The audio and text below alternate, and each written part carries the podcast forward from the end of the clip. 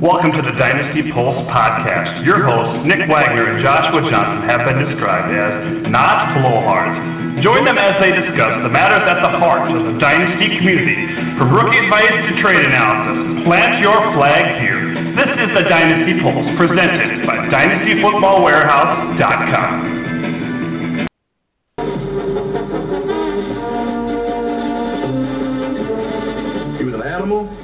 he was a well-conditioned animal, and every time he hit you, he tried to put you in the cemetery, not the hospital. Uh, yes, that was Deacon Jones on Dick Butkus. I quoted that last week, and I meant to have the clip loaded for last week, but I didn't. So there it was. Welcome to the Dynasty Pulse. I am your host, Joshua Johnson. With me, as always, is Nick. Hail to the Redskins, What's up, buddy? Oh, not much, Josh. Uh, survived the Great Kihei flood of 2016. Uh, flood waters came within about an inch of getting into our apartment. Luckily, they the rain stopped just before that happened. So, doing good. How about yourself? Uh, it is too cold to flood here. I can tell you that much. But uh, doing good. Uh, obviously, a little upset by the Raiders' loss, but uh, I, very encouraged the fact that our defense was the one that kept us in that game. But uh, not all yeah not the other two facets of the game weren't uh, in our favor. So that's I think ultimately why we lost. But I do like the growth our defense has uh, shown so far this year. Got a got a great show for you today. Uh, doing some sit or start madness. We're going to take a look at every game, key matchups, who who you want to sit, who you want to start. If you have any questions during the pod here, just uh, tweet me at Josh underscore DFW Pulse or at Nick underscore DFW Pulse, so we can hopefully get those question answers here, or if you are listening live. Um, any Week 14 notes or thoughts there, Nick? Well, of course, Le'Veon Bell is the biggest story, right around 300 yards and three scores. I hope you had him, or at least didn't face him last week in your playoff matchup. Uh, DeSean Jackson, incredibly, now only trails Jerry Rice in 60-plus yard receptions. He's got now 22 uh, with the 80-yard touchdown that he scored against Philly. Uh, Detroit now has eight fourth quarter comebacks in their nine wins. I wouldn't have even thought that possible, especially considering Matt Stafford played uh, this last week part of the game with a dislocated finger and torn ligaments in his throwing hand. You got to wonder if that's going to limit him moving forward, though. But if it does hinder his deep ball, that could mean more work for Eric Ebron and Anquan Boldin underneath. Uh, never would I have thought that Russell Wilson could throw five interceptions in a game. Uh, but on the positive side, if you did have the guts to start guys like Trevor Siemian or Carson Wentz, you were awarded with 300 yard games on what was pretty much a down weekend for many quarterbacks league wide. Uh, yeah, I kind of thought as a whole, just looking at some of the playoff matchups in, in the leagues that I'm in, I think as a whole, fantasy points were down. Unless, you, of course, you had – Le'Veon Bell and Odell, you know, perfect storm of players like that that went off.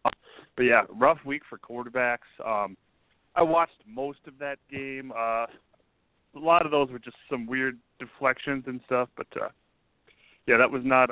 They weren't even not even close to being in that game, unfortunately. Um, but uh, I think you know if you survive the down week, uh, you should feel very lucky. But don't uh, don't panic. You know, don't don't think you need to overhaul your team. It's just one week. It happens. It was uh, like I said, a bad mix, unless of course you had the perfect mix.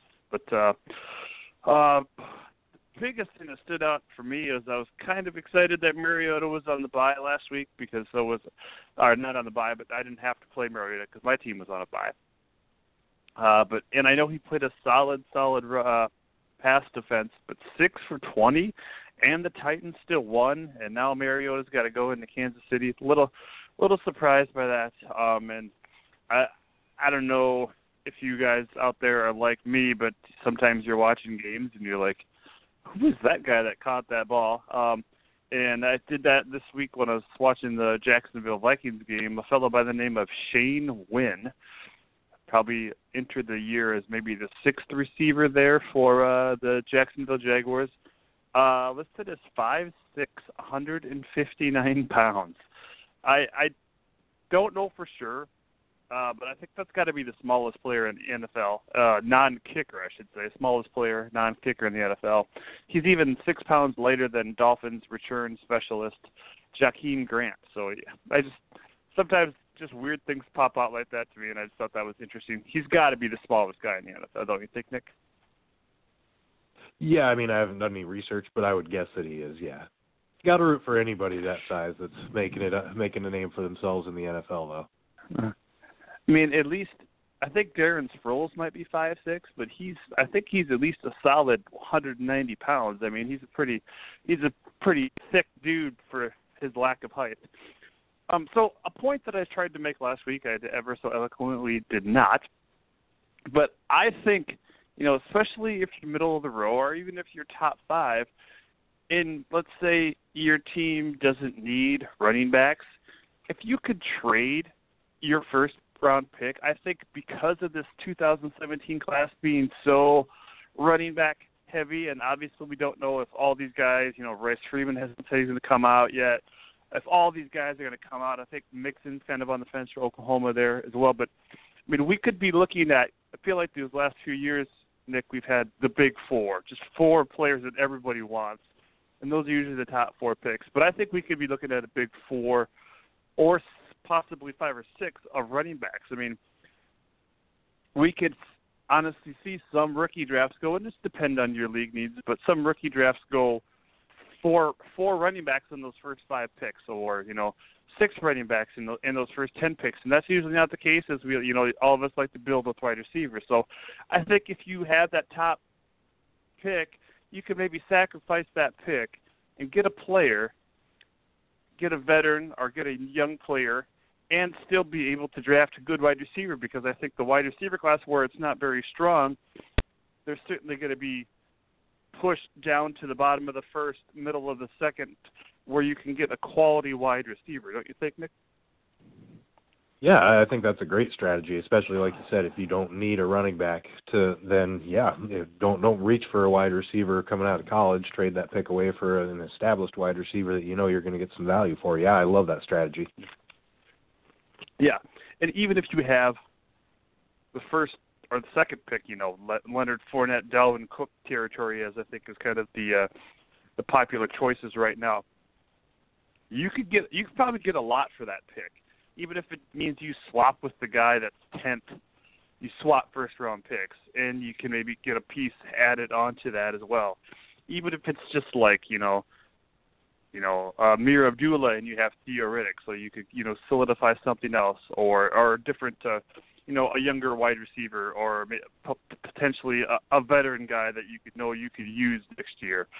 So I I just think I think more so than ever this draft is going to be running back heavy, and obviously we're months away from that. But that holding true, and we haven't have no idea what's going to happen in the NFL draft. But uh, I think you're going to see quality wide receivers go at the bottom of the first, middle of the second.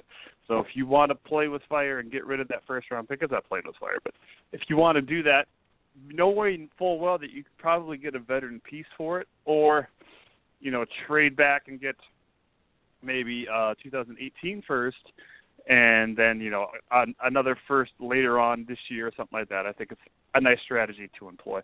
Uh, any waiver fodder this Nick this week, Nick? Well, a little strategy. I mean, remember the old phrase, you can't take it with you. Usually that applies to worldly possessions, but it also applies to fantasy waiver dollars. You know, personally, I have way too much money left over in most of our leagues. I just didn't get as hit as hard with injuries as I do most years. So, you know, if there's a sleeper that you like for 2017 or somebody you just want to add at the end of your roster and you still have like seven or eight hundred dollars left, don't feel bad for overpaying like I did last week when I paid over three hundred dollars for Justin Forsett in a best ball league.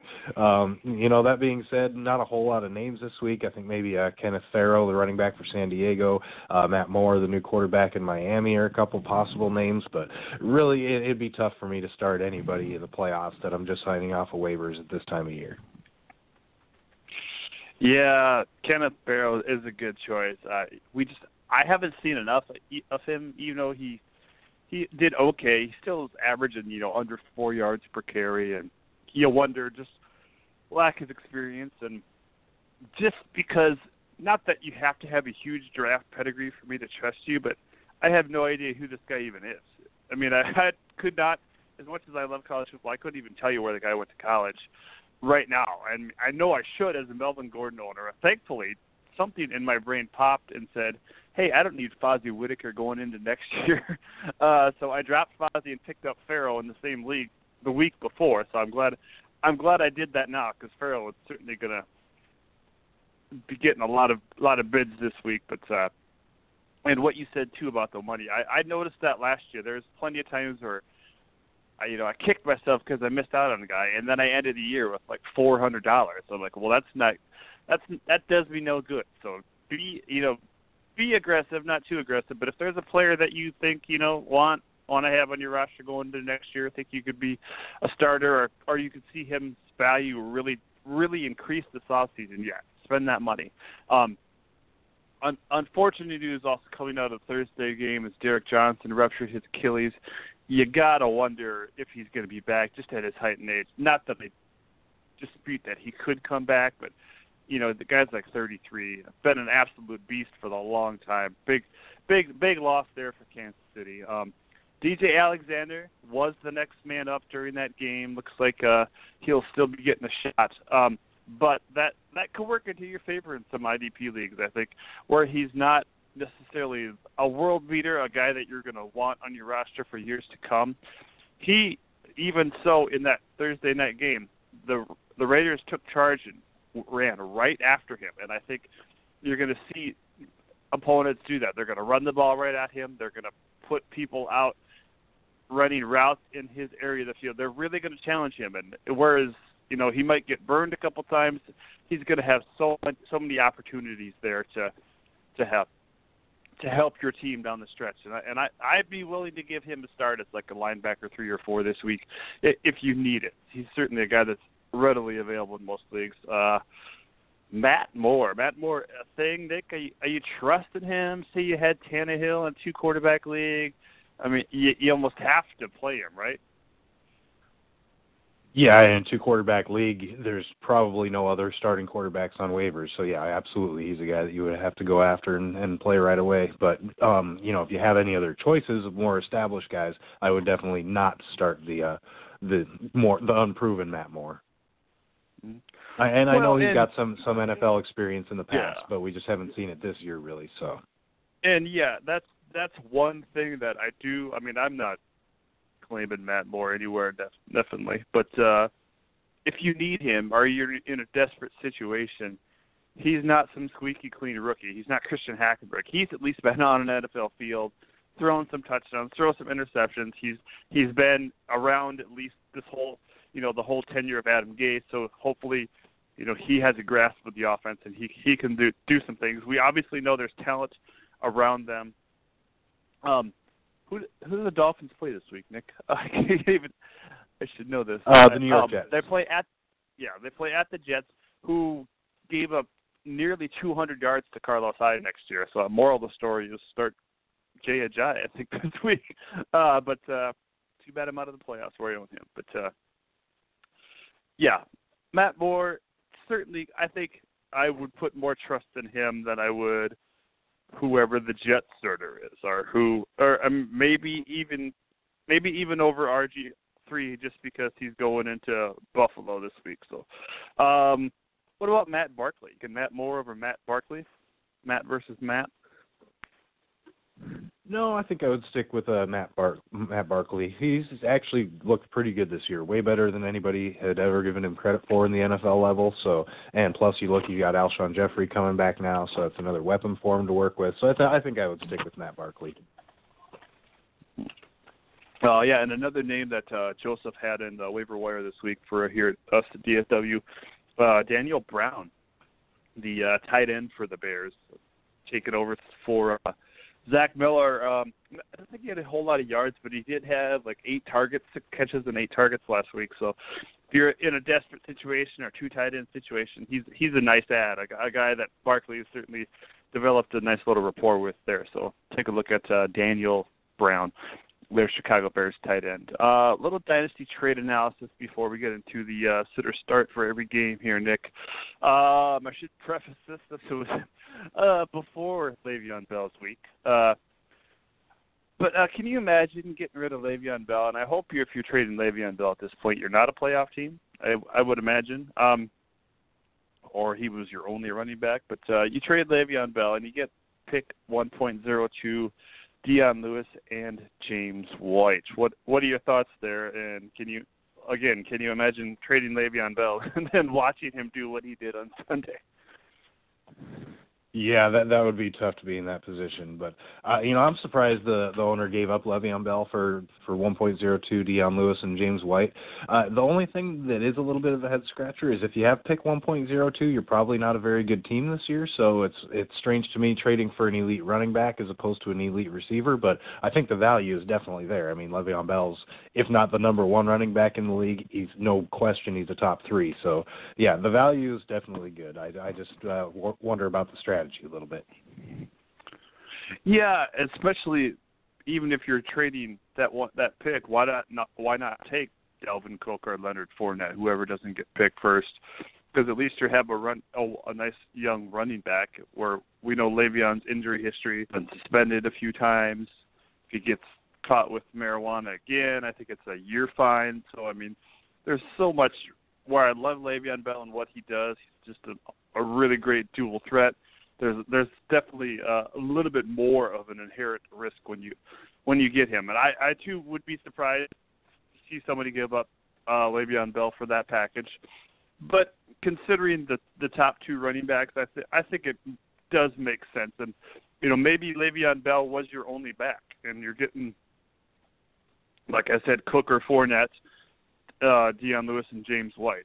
Guy, a couple guys that you can play in your flex and you know, good luck picking the right one every week. But uh, uh, just yeah, just an interesting move there. Um, a couple of these are old. Some of them that we didn't get to on our on our trade deadline show, but uh, uh, just thought we'd throw them out there just because they piqued my interest. Uh, what do you think about Allen Robinson for pick 1.02?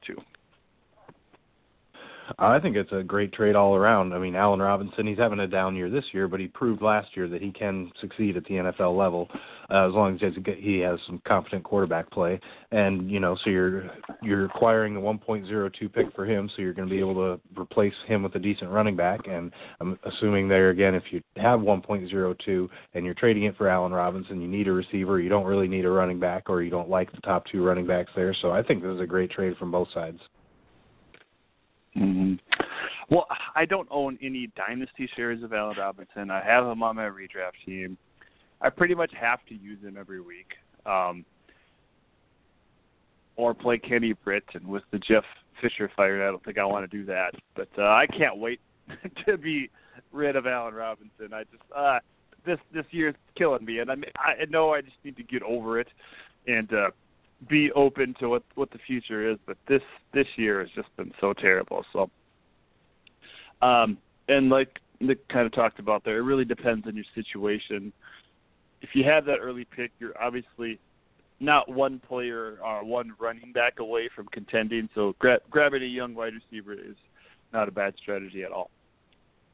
Uh, Alshon Jeffery, Michael Floyd, and pick 1.10 for Michael Thomas, Theo Riddick, and pick 2.06. What do you think? This one to me was a kind of a head scratcher. I mean, Alshon Jeffery's one more suspension away from being Josh Gordon. Uh, Michael Floyd just got the DUI. Plus, he had been having a really down year before that even happened.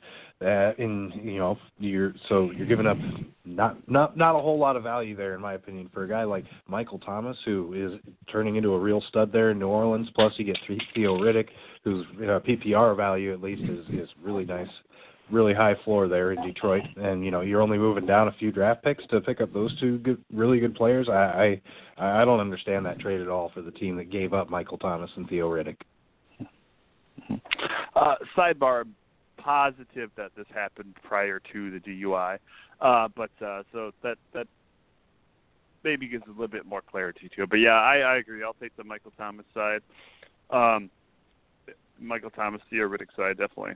I I like that the fact that uh, you're getting that and just moving down a little bit in the draft. So, you know, that being said, it, Floyd and Jeffrey are a gamble, but they, you know, they both could be getting paid big bucks to be a number one wide receiver next year too. So, not, it's I think given if I knew more about this league scenario, I think it would maybe make a little bit more sense. Um, this one is too interesting, and I can't believe people still play in standard leagues, but. uh 12 team standard. Hashtag rebuild. I pulled this one off of Twitter. Tyrell Tyrell Williams for pick 1.12. What do you think there, Nick? Well, I'm assuming the rebuilding team is the team that traded away Tyrell Williams, and if that's the case, then I really like this trade for both sides. If you have the 1.12 pick, you're making a playoff run, so you're acquiring a guy like Tyrell Williams that can help you this year. But you know, I, the future is a little bit cloudy there for Williams in San Diego, just because you know uh, I don't know if Stevie Johnson's going to be back with the team, but you know Keenan Allen's going to be back with the team. You got Hunter Henry, who's developing into a pretty good uh, tight end, who probably see more targets next year. So I'm not sure how how good moving forward Williams will be, but he's a nice piece for a playoff run this year. So I like the I really like this trade on both sides. Yeah, I thought that too after I wrote rebuild. I'm like, well, who's rebuilding here? Because uh, sometimes you like to build with young wide receivers too. But I, I don't play in any standard leagues, and I make fun of them all the time. But I just don't. I don't really have a basis to lie back on where I would place Tyrell Williams in a standard league. Just I I you know, give me a year in a standard league or maybe I should just look at him in standard scoring leagues. But I just don't I don't know, I just I just don't see it. I just don't I feel like that's not uh not not good value there if if I have that pick. I think I would rather have that pick in the rebuild situation than uh, than Tyrell Williams. And I and I and imagine in standard that pick is not as valuable because I would imagine in standard dynasty league that uh, it's going to be pretty running back heavy almost every year just because it is a standard league. So uh, so may, maybe maybe I just talked myself a little sense into myself there, but maybe that's a little bit more appropriate there. So, uh, but uh, let's get on to, to our start, Nick. And for whatever reason, I wrote started writing notes and then I went to my computer afterwards. So I have the first game on a piece of paper. So you go ahead and I'm going to walk down the stairs and grab my notes for this one game. Well, we'll be starting off with the uh, Thursday game. That's uh, LA against uh, Seattle. Uh, you look at the numbers, and LA's ab- uh, giving up 23 points per game, which is pretty average across the league. 110 rushing yards, uh, which is also average, and they're eighth against the pass with 230 yards allowed per game. Uh, Seattle, as usual, their defense is phenomenal this year, uh, only giving up 17.85 points per game. That's third in the NFL. Uh, they're pretty average against the run, uh, better than better than uh, LA, but not not great.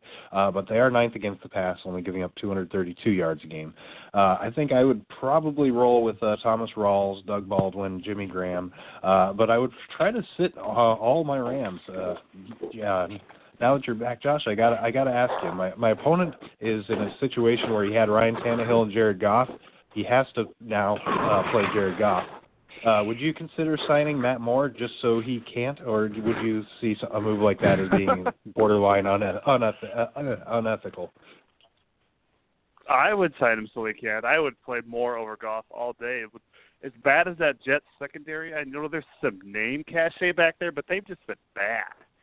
So I think I would definitely do that over, uh yeah, over letting him have the option. It, my computer just shut off. Um, all right. So my Seattle notes. Uh, ooh, I predicted the the uh, line would be 14 and a half. I don't know what it is now, but uh, uh, I don't know what happened to my computer. Just turned off.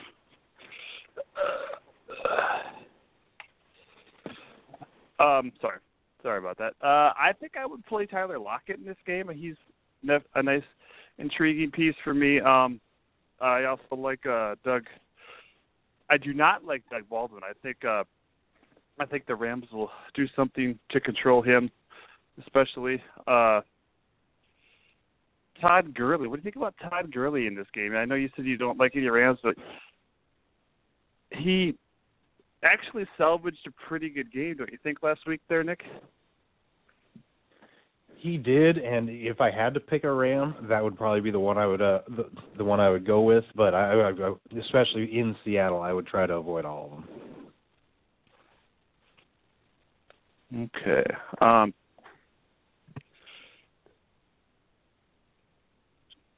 Kenny Britt too. Um, you know, I think this move might help uh, Tavon Austin, the coaching move I'm talking about over over Kenny Britt. I know Britt's having a good year, but I feel like I would probably be willing to play Austin potentially over Britt. I know that seems crazy, but I just think there might be a a, a lot more like uh short passes and whatnot in total for this game. So I think I would probably roll with with that over uh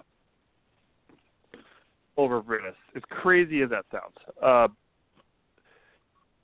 Tavon Austin, uh DeShawn Shead I think is a is a player that we really have to to look at with Earl Thomas out. Um he's technically listed as a cornerback in a lot of leagues, so but he does kind of play that nickel kind of safety role.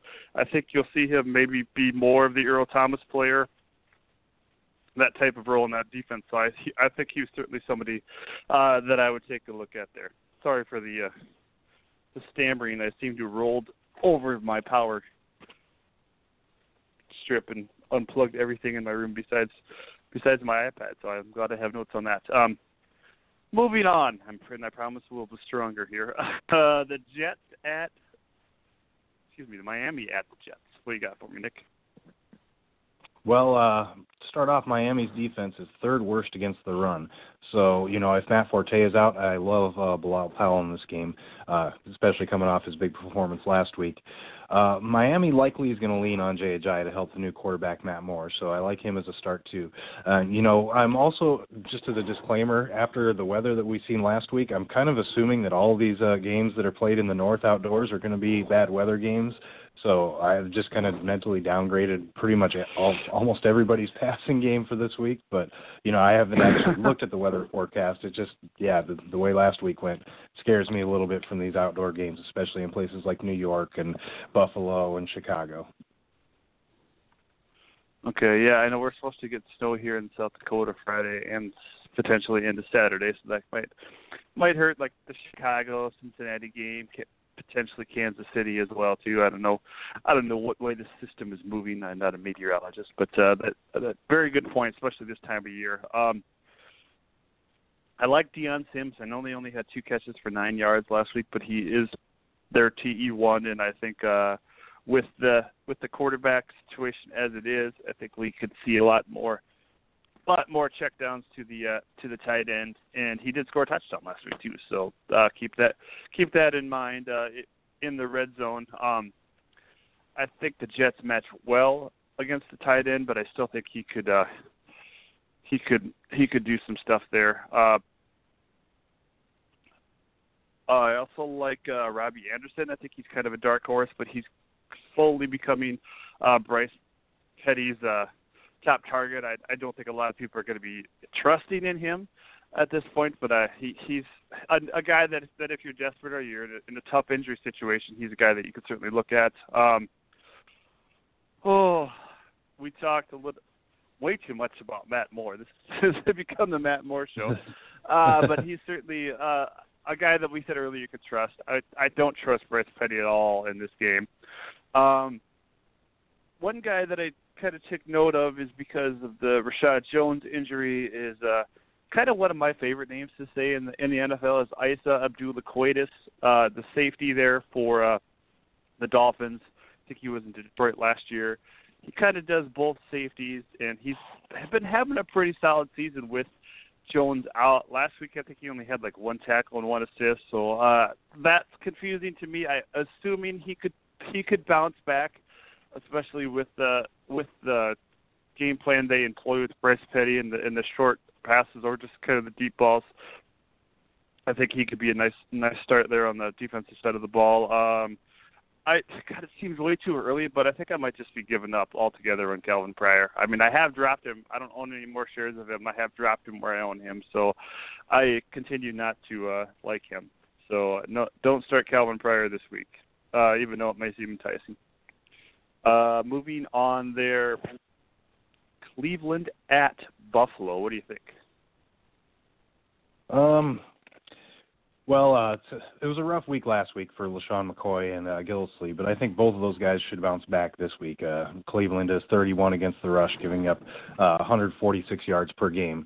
Um, there's really no other must starts to me in this game, though. You know, Tyrod Taylor is too close to being sat to play, and who knows what's going to become of that passing game if Cardale Jones uh, starts. He's who's supposedly pretty raw still, uh, coming out of Ohio State, and you know Cleveland with that offense now with RG three, it just doesn't seem to be moving very well. So uh, I'd have a hard time trusting any of those guys in the playoffs.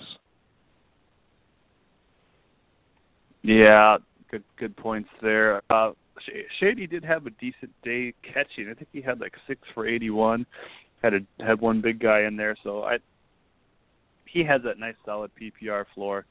But uh, you're right there. I do think uh, Robert Woods is kind of a ballsy play because I think there'll be some heavy attention paid to uh, Sammy Watkins and Woods when healthy, especially with a healthy Watkins, can can do some damage. So I think he could have a nice PPR day. Um, rookie out of Minnesota, Brian and Boddy-Calhoun. I think he's kind of a sneaky DB play.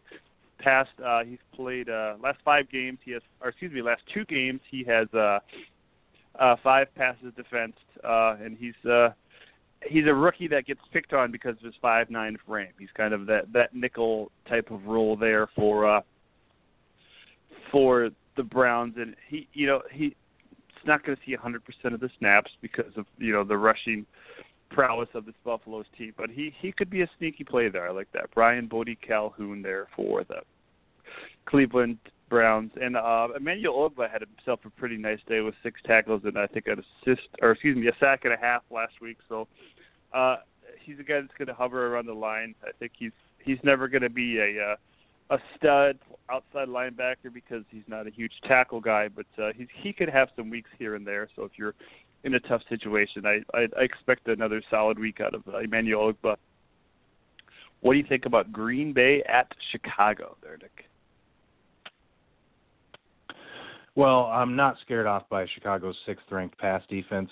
I'm still starting Aaron Rodgers, Jordy Nelson, Davante Adams, and likely Randall Cobb too.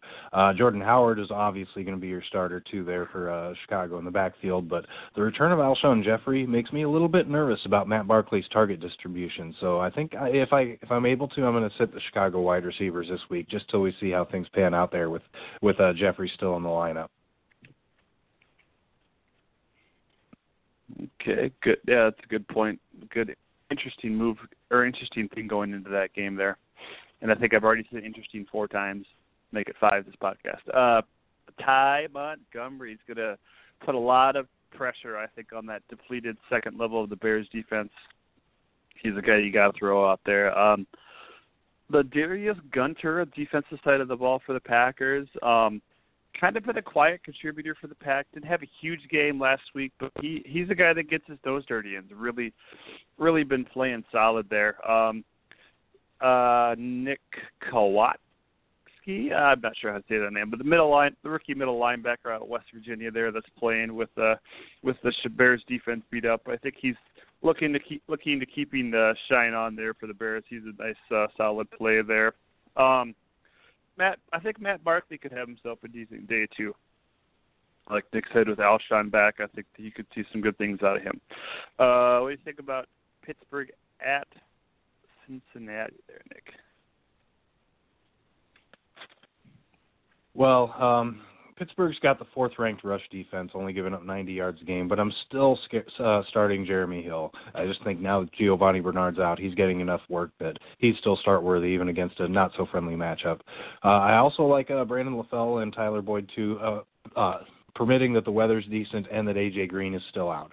Uh, other than Le'Veon Bell, Darius Green, and of course Antonio Brown, no other Steeler got more than three targets last week. So I don't trust the secondary guys in in Pittsburgh, but those three guys, of course, I would trust. Okay. Uh, yeah, you got to rule Jeremy Hill out there. I know, like like Nick said, Pittsburgh had a good good thing going, but uh, he's a guy. AJ Green is practicing this week, so that's going in there. That that could affect Tyler Boyd's value for this week, but he's really becoming a thing. He hasn't blown people out of the water with AJ out, but he's has a nice PPR floor since he's been hurt. So I, I like that. Um, do the Steelers have an answer for Tyler Eifert, Nick? What do you think? Do you think he could? We could see a, a classic, you know, three catches, two touchdown game from uh, Eifert. Yeah, I don't know if anybody's got an answer for Eifert right now. He's he's one of the top tight ends in the NFL when he's healthy, and he appears to be fully healthy right now. So definitely, if you have him, he's a guy you're rolling out. Okay. Um, I know uh, Geno Atkins seems like a solid play, but I think Pittsburgh will do their best to avoid his area of the line. So they'll keep Lev Bell on the edge or not running right at him. But I just don't know if anybody's got the balls to bench Atkins. Uh, so just throwing that out there. I think Bud Dupree and Sean Davis on the defensive side of the ball are really, really solid plays. Uh, Sean Davis had himself a sack and a half, and I think five more tackles last week. Uh, Bud Dupree coming back off injuries, missed most of the year, got himself a couple of sacks too. He's kind of their uh, their change of pace uh, speed rusher there for the Steelers. I like I like what those two are doing right now there for Pittsburgh, so I I, I got no problem putting them out there. Uh, what do you think about Tennessee at Kansas City? Well, this is definitely another one to check the weather and downgrade the passing attacks if it's uh, wintering there in Kansas City. Uh, Tyreek Hill is the only chief that I'm really excited about, and of course Travis Kelce. That goes without saying. Uh, could be a better than normal game though for Alex Smith against a pretty weak pass defense and a team that offensively normally can put up pretty uh, a decent amount of points in Tennessee. Uh, you know, weather permitting, I also do like uh, Mariota and Rishard Matthews.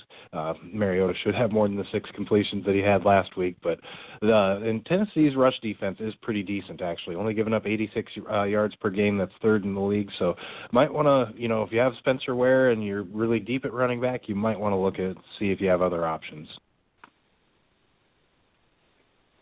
Um, since we've done both of these games, Nick, uh, Cleveland obviously they're 0 and 40 or whatever they are. Do they does that offense at all remind you of Kansas City? Think about it. Let's put Kessler as their starting quarterback.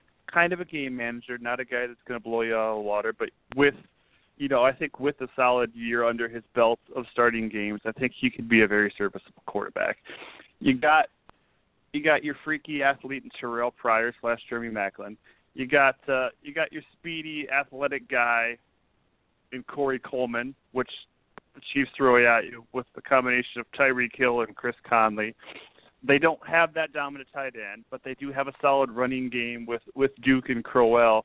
Don't you think they could potentially, for for Cleveland Browns fans, is there hope that they could grow into to something like that, where it's not a sexy offense, it's certainly an efficient offense? Don't you think?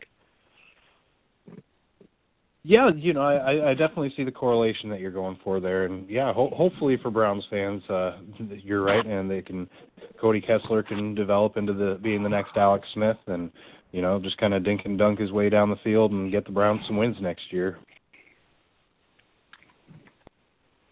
Mhm. Yeah, most definitely. They they could use that. Uh Oh, we're really tugging at my heartstrings now as I have to make the uh, ultimate decisions between Mariota and Philip Rivers this week. That's gonna hurt as Rivers goes or Mariota goes into Kansas City. That's uh, after that six for twenty last week. You can't be very encouraged by that. On the flip, I do think Rivers is playing a Raiders defense that has certainly improved to where they were last time they played each other. Uh, but I think this could come down during, during uh, Marcus versus Marcus. Uh, we've seen Mariota have some bad turnover games this year, uh, and we know Peters can intercept the ball. So that's a that's a good battle that I'm looking at there. As I refrain from using the word interesting there. Uh, Marcus versus Marcus, I like that. Um, can uh, Taylor Lewan and uh, Jack Conklin fend off the uh, trio of Houston, Tamba, and uh, D? That's that's a really good matchup to watch in this game. I think, I think. Oh, obviously Houston, the the must start out of all those guys, but this Tennessee line, they they like to get down and dirty, and I think they they protect Mariota very well, and he obviously moves well in the pocket. It might not seem like set in stone, but you gotta I think you gotta play DeMarco and Derrick Henry in this game. Kansas City, for as good as they've been, they're still one of the uh one of the bottom ten teams I think in rushing in rushing yards given up. So they they're I think they're both solid starts. Henry's obviously a slight downgrade, but a, still a good gamble to play in this game. Is we saw we when we talked about it last week too. What if Tennessee was to beat Denver, they were going to have to rush the ball, set that precedent early, and and just control the clock. And it, it that's their that's what they have to do, and exactly what they have to do in this game to beat the Kansas City is run that ball, control the clock, and they like to use both of those guys. So I think they're both tackle Chris Jones for Kansas City. Uh, I think he could be targeted in the run. He's uh, certainly done some really good things. He hasn't had that big splash wow game, but uh, defensive tackle required leagues, you could certainly do a lot worse. Um, dark horse in this game for me has got to be Chris Conley. We he had a couple of really not long receptions, and we know what an athletic freak he was at the combine. I think he's now fully healthy, and we're seeing some of the things he can do. And with so much attention being paid to uh, Tyreek Hill, look, look for Conley to maybe get a deep shot down the field. Hopefully, Alex Smith can get it to him in that cold Kansas City weather. Um, Tennessee side of the ball, Jurrell Casey still just a fringe defense starter for me. Uh, just hasn't had a he's had a okay year, but just hasn't had a big wow year. And he's a guy that I'm be looking to sell in the off season, just because he's he's in that you know top 30 defensive end. So I still think he can get something for him, but I just don't see him as a uh, as a great IDP asset. He's he's a solid player, but he's not a, a wow guy that's going to get you those 12 points every week. So he's not he's not a guy that I'm depending on. Obviously, Williamson is the is the true start, and Kevin Byard's kind of the the IDP dark horse in that game. There, the safety for Tennessee, who they've been using in some blitz packages, and he's been doing some pretty good things there for them. Growing up fast as the rookie there out of Middle Tennessee State, I think is what it was. Uh, Middle Eastern Tennessee State. I don't know, some some directional Tennessee school. Uh, what do you got for us, Nick, on the Colts at Minnesota. Well, I'm personally avoiding this game other than uh, T.Y. Hilton and Frank Gore.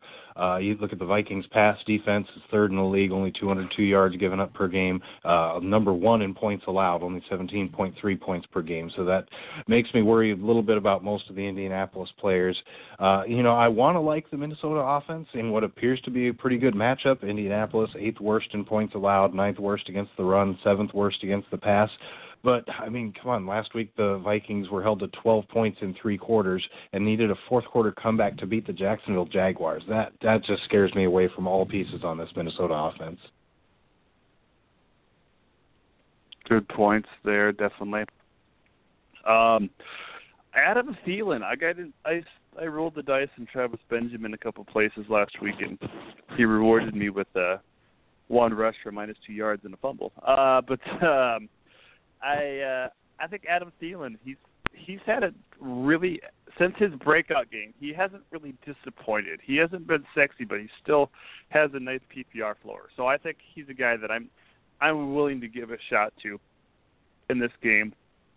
As you know, my wide receiver four or five, depending on your league settings. There, I think Kyle Rudolph is a great, uh, that's a solid start, uh, just because there's some injuries in this uh, injuries in a, what is already a bad Colts uh, just defense as a whole.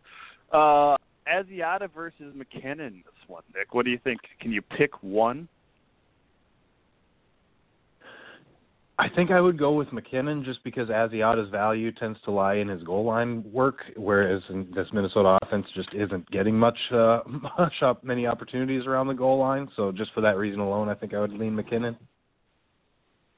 Yeah, that's a very good point there. Yeah, McKinnon, for as much opportunity as he has, has had this year, he really hasn't rang the bell like a like owners like myself have really uh really set really hoped he would. Obviously, uh, Antonio Morrison uh, and uh, Arthur Jones, I think, are solid plays. Jones, defensive tackle there. Morrison uh, filling in for the uh, suspended D'Qwell Jackson. Um, I think he'll. Uh, they'll both get plenty of play. Uh, Anthony Harris ex- kind of exploded onto the scene last week with Harrison Smith out.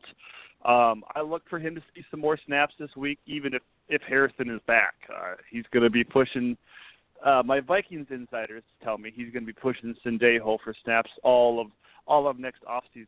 So he came in and had seven seven tackles, did his best Harrison Smith impression last week. So he's he's a little bit of a desperate DB DB play, but uh, if you're looking to looking to ride the hot hand, he's certainly a, a guy that I'm willing to take a chance on, especially if Harrison Smith is out. I'm sure he's available almost everywhere because he hasn't really even much had his helmet on this year, but he's a he's a guy that that can play when when when given given the opportunity.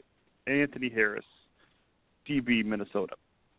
Uh, technically listed as a corner. Uh, I think he's listed as a safety, probably on, on my fantasy league. Sorry. Uh, we think about Detroit at the Giants. Well, last week you look at the New York Giants backfield, and both Rashad Jennings and Paul Perkins each had 15 carries. So you know that I, I try to avoid those 50-50 splits if I'm deep enough at running back. And the Detroit backfield also, is also pretty murky. Uh, I, I believe Washington led the team in carries last week. Uh, of course, Odell Beckham's a must start, but I actually like all the main wide receivers for uh, for both teams in this game. Um, I'm going to put you on the spot here, actually, Josh. Uh, Anquan Boldin, Chris Hogan uh, against Denver, Brandon LaFell against Pittsburgh, or uh, Mohamed Sanu against San Francisco. I, you know, among that group, I'm leaning Boldin this week. Do you agree on that? Uh, huh. Yeah. Yeah, he doesn't get DB one treatment, so yeah, yeah, I'd probably lean Boldin there too. Um, yeah, definitely not. Uh, definitely not new. I, I like Boldin. Man, I love watching that guy too. He's so fun. I would love just ate it up on Thanksgiving watching him, watching him dominate early in that game. He's such a fun player to watch. But yeah, I definitely go Boldin there. Uh, still gets no respect. I know he's old, but he just does not get enough respect. I love that guy. Um, any any other thoughts there on that game, Nick?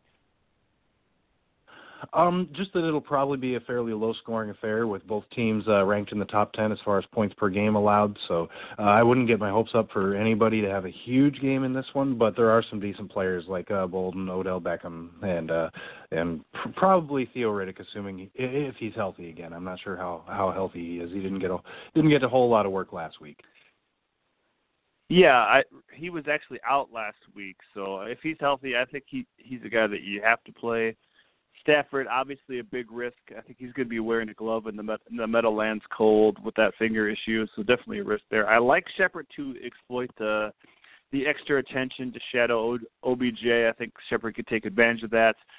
Uh, thoughts on Paul Perkins versus Jennings, Nick? They had identical line, almost identical lines last week. I think they each had like 15 carries for 45 yards, and one had one reception, the other one had two or something like that. Jennings maybe had two. Any any thoughts on those guys versus each other, or look elsewhere?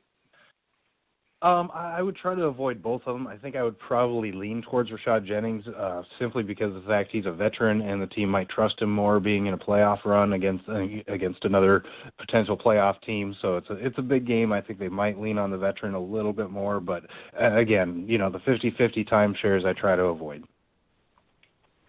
Yeah, yeah, good points, especially with the veteran talk. Um, Janoris Jenkins, he's still not getting that shutdown corner respect, and, and I don't think he's a top three corner in this league, but he's played really, really well.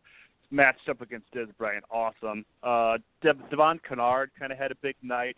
I think that was a little bit of mirage. I would say start at your own risk. Uh, Killebrew kind of had a quiet game last week too, but he is coming along nicely. We're looking. He had an interception a couple weeks ago too. We're looking for that big wow game from him. You know, maybe maybe this is it. Maybe maybe we see him break out. C- certainly a desperate play, but I uh, like I like like the way the the Lions have brought Miles Killebrew along. Uh, Philly at Baltimore. You got? Well, uh, Jordan Matthews and Zach Ertz are probably the only Eagles I would trust. That Baltimore defense is stout, uh, fourth in game in points allowed, uh, number one against the run, only giving up 75 yards rushing per game. So even with Smallwood and likely Darren Sproles missing the game, I would have a hard time trusting Ryan Mathews. Um, last week uh, on the Baltimore side, uh, Dixon had 19 touches, whereas uh, Terrance West only had six touches. So I would say that's definitely Dixon's job now. But as far as the Baltimore passing game, I think Joe Flacco's a decent play, but he's spreading it around too much to really like any of the Baltimore receivers. Uh, you look at last week, and eight of the eight, eight players for Baltimore had three or more catches. Uh, yet another three players with one catch, and none of those guys reached 60 yards. So it's it's tough to really uh, put your faith in any one of those Baltimore receivers. Yeah, that's true. You never know who's going to pop up every week there. Um, yeah, I could not believe Terrance West wasn't getting carries. I think he had one rush in that game on Monday night, and maybe it was game flow, you know, game flow dependent or whatever. But I find it ironic that they fired his name Trestman for throwing the ball too much, and that's all Mornhinweg has done the last few weeks. They just throw the ball when they wanted to run the ball more because that was successful. Now they're not doing that. I mean, shouldn't he get fired now too? But uh, I'd like. uh I certainly would say sit Wentz for Flacco in this game. I know Wentz had a big game, but uh, Baltimore is a, a little bit different of a, a defense. Steve Smith, I think, could be a stud versus the inexperienced Eagles DBs. Not all of them are inexperienced, but if he gets matched in the right situation, you know Flacco's going to look to him. So I, if I had to pick any of those receivers, I would go with the uh, with the 45-year-old Steve Smith. Uh, Trey Burton, a little bit of a desperate play, but the Philadelphia tight end, 19 receptions last week in that in that game against Washington. 11 of them were to Ertz, seven, seven. Excuse me, I think 10 to Ertz, seven to Burton, and two to Celek. So uh, they, they've been hitting the tight end quite a bit recently. Uh, Eric Weddle surging didn't have a really good beginning to the year, but I think he's a nice, nice play. I think he even had a sack on Monday night too, so he's a nice play. Uh, I would sit probably Nigel Bradham. He's uh, his star is a little bit dwindling, and he's losing some snaps kind of as the season has progressed. Uh, Rodney McLeod is is certainly a DB that I want to continue to start there for Philly. I know he's had a few down weeks, but just when just when you think he's dead, he's going to pop up and have that big week and possibly help you win a matchup. So I really like Rodney McLeod this week for Philadelphia. Uh, Jacksonville at Houston. Nick, what do you got? Well, you have two top five pass defenses in this game and two struggling quarterbacks. So, if possible, I'm going to sit all wide receivers, even you know, even Hopkins and uh, Allen Robinson, if I can. Uh, they've all been disappointing this year, with the exception of Marquise Lee. But really, are you trusting Marquise Lee in a playoff game? Uh, I'm I'm not there yet. Although he has had a fine season. Um, you know, it's just a tough matchup, so I hesitate to use any of those guys. Uh, Lamar Miller is probably a pretty strong play, and it seems like either Yeldon or I Ivory is out every single week. So if that trend continues and only one of them plays, I think whoever plays holds some pretty decent value. But I'm trying to avoid the passing games at all cost in this one. Uh, yeah. Uh, interesting, you know, going into this game. A Rob, I think he's still a sit for me, even though he was nine for 107 and a touch last time they played each other. You know, the Houston DBs are going to remember that, and they are going to do everything they can to keep him under control. I think I would play Marquise Lee. Why not? He's he's proven so far this year that he can he can do it. If if you need him, maybe not over A Rob, but if you need him at the end of your lineup, why not? I think Yeldon's had a nice PPR floor. It hasn't been that way all year, uh, but he was very effective in a close game last week. I think I think I expect this game to be close. Will Fuller, eh, kind of a kind of a 50-50 coin flip on that one for me. Uh, Malik Jackson could find some of the same stats that Arthur Jones did last week against the same interior for Houston. So I like I like the veteran there to to have a good game there for the defensive side of the ball for the Jags. Uh, we think about San Fran at Atlanta. Uh, well, Carlos Hyde and maybe Jeremy Kerley are the only 49ers I would uh, consider. Um, you know, I know Atlanta's defense isn't the greatest, uh, fifth worst against pa- uh, points per game, uh, dead last against passing, but you know it's still the 49ers passing attack with Colin Kaepernick slash Blaine Gabbert. You know, you, you never know what you're going to get there, so too risky for me. Um, I would play all the major Falcons though. I mean, the San Francisco defense, uh, dead last in points per game allowed, giving up over 30 points per game.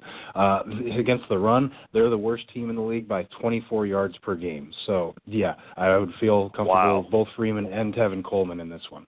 Yeah, Freeman really had a down game. Probably hurt a lot of people's playoff matchups last week, but I expect him to uh, bounce back.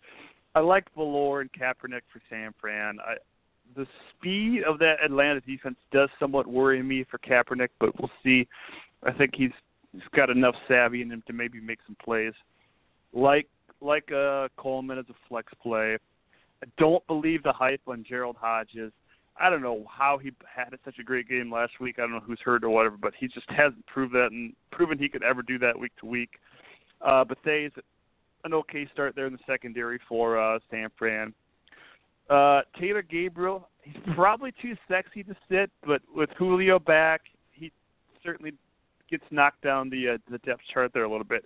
He'll have that maybe have that chance for that big one wild play, but you know we can't depend on that. Uh, I was playing against Taylor Gabriel last week, and when I needed points, uh, Matt Ryan threw him like a 60-yard touchdown pass. So it just really, really, just depleted that uh, against me. So uh, uh, I do think uh, De'Vondre Campbell would be a decent play. He hasn't had didn't have a great week last week, but I think what the San Francisco offense likes to do, that's going to play well to the uh, the second level there of the uh, Atlanta defense. So I think they could have a, good good week, especially De'Vondre Campbell. Uh, what do you think about the Saints at Arizona, Nick?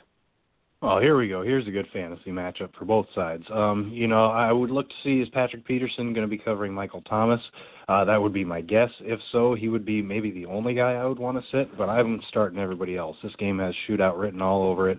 I know New Orleans is better at home than they are on the road, but still, it's a warm weather in Arizona, so that that shouldn't be as big of a problem is if they were playing in Green Bay or someplace like that. Uh, Michael Floyd also probably is going to be iffy after his DUI arrest, but I think J.J. Nelson could be a pretty sneaky play versus a very poor pass defense in New Orleans, uh, fourth worst in the league, and Saints are giving up uh, 27 points per game. That's uh, 30th in the NFL. So, and we all know Arizona's defense is, or struggles as a whole. Although uh, Arizona's pass defense is second in the NFL with only 201 yards given up, so that might, you know, against average passing attacks, I would worry about that. But I think the Saints will be just fine. Uh, yeah, this is kind of a fantasy. What dreams may come from? This this is a good matchup for both teams. I know we respect the Arizona defense, but on the road they've been. I guess the team is in Arizona, but they just haven't been what we thought they were. I think it's a dream matchup for Carson Palmer. Uh, he could really exploit. I do like JJ over Floyd too. Uh, Nelson had a concussion that slowed him last couple of weeks, but I think he could, especially if Floyd's out. I really like JJ Nelson. I'm not sure where John Brown's at right now, but yeah, uh, I don't get the fact. I think Floyd will be able to play if the team allows him. But if you're going to DUI one week, there's no reason that you should be playing on Sunday. I mean, I, I and I don't make the rules, but I just I I can't understand why that person should be allowed to do their job. Uh, uh, it, at least not get paid. I mean, come on. Uh, off my high horse and back to uh, Marcus Golden. I said play Golden over Chandler Jones last week, and he had two more tackles. Uh, I think Golden is going to be the one that's always going to be running at the backside there of uh, of Drew Brees. So make sure uh, make sure to play Golden if you can get him in the lineup. Uh, Spencer Paysinger, linebacker there for uh, the Dolphins, has strung together a nice month. So I think he could continue that. Uh, he might be the one to to shadow David Johnson, and hey, he might get burned, but he's going to get definitely tackle opportunities there for uh, for the Dolphins there. So throwing an obscure name at you there, Nick. Uh, what do you think about New England at Denver? Well, the numbers suggest that this is a pretty good matchup for LeGarrette Blunt, as Denver is uh, they're they have a great defense, but they're actually fifth worst against the run, giving up 127 yards per game. Uh, Belichick is sneaky, so you know playing Blunt is not without any risk at all. But the the numbers suggest it's a pretty good matchup there. Uh, really, though, everybody else here is pretty risky. You got two really good defenses. Denver's sixth in points per game allowed. New England is second. Uh, New England's also sixth against the rush, so I would probably not be a big fan of playing Booker or or uh, Forsett this week. Um, I'm, I'm guessing it's going to be cold conditions in Denver. Going out on a limb, being cold in Denver in December.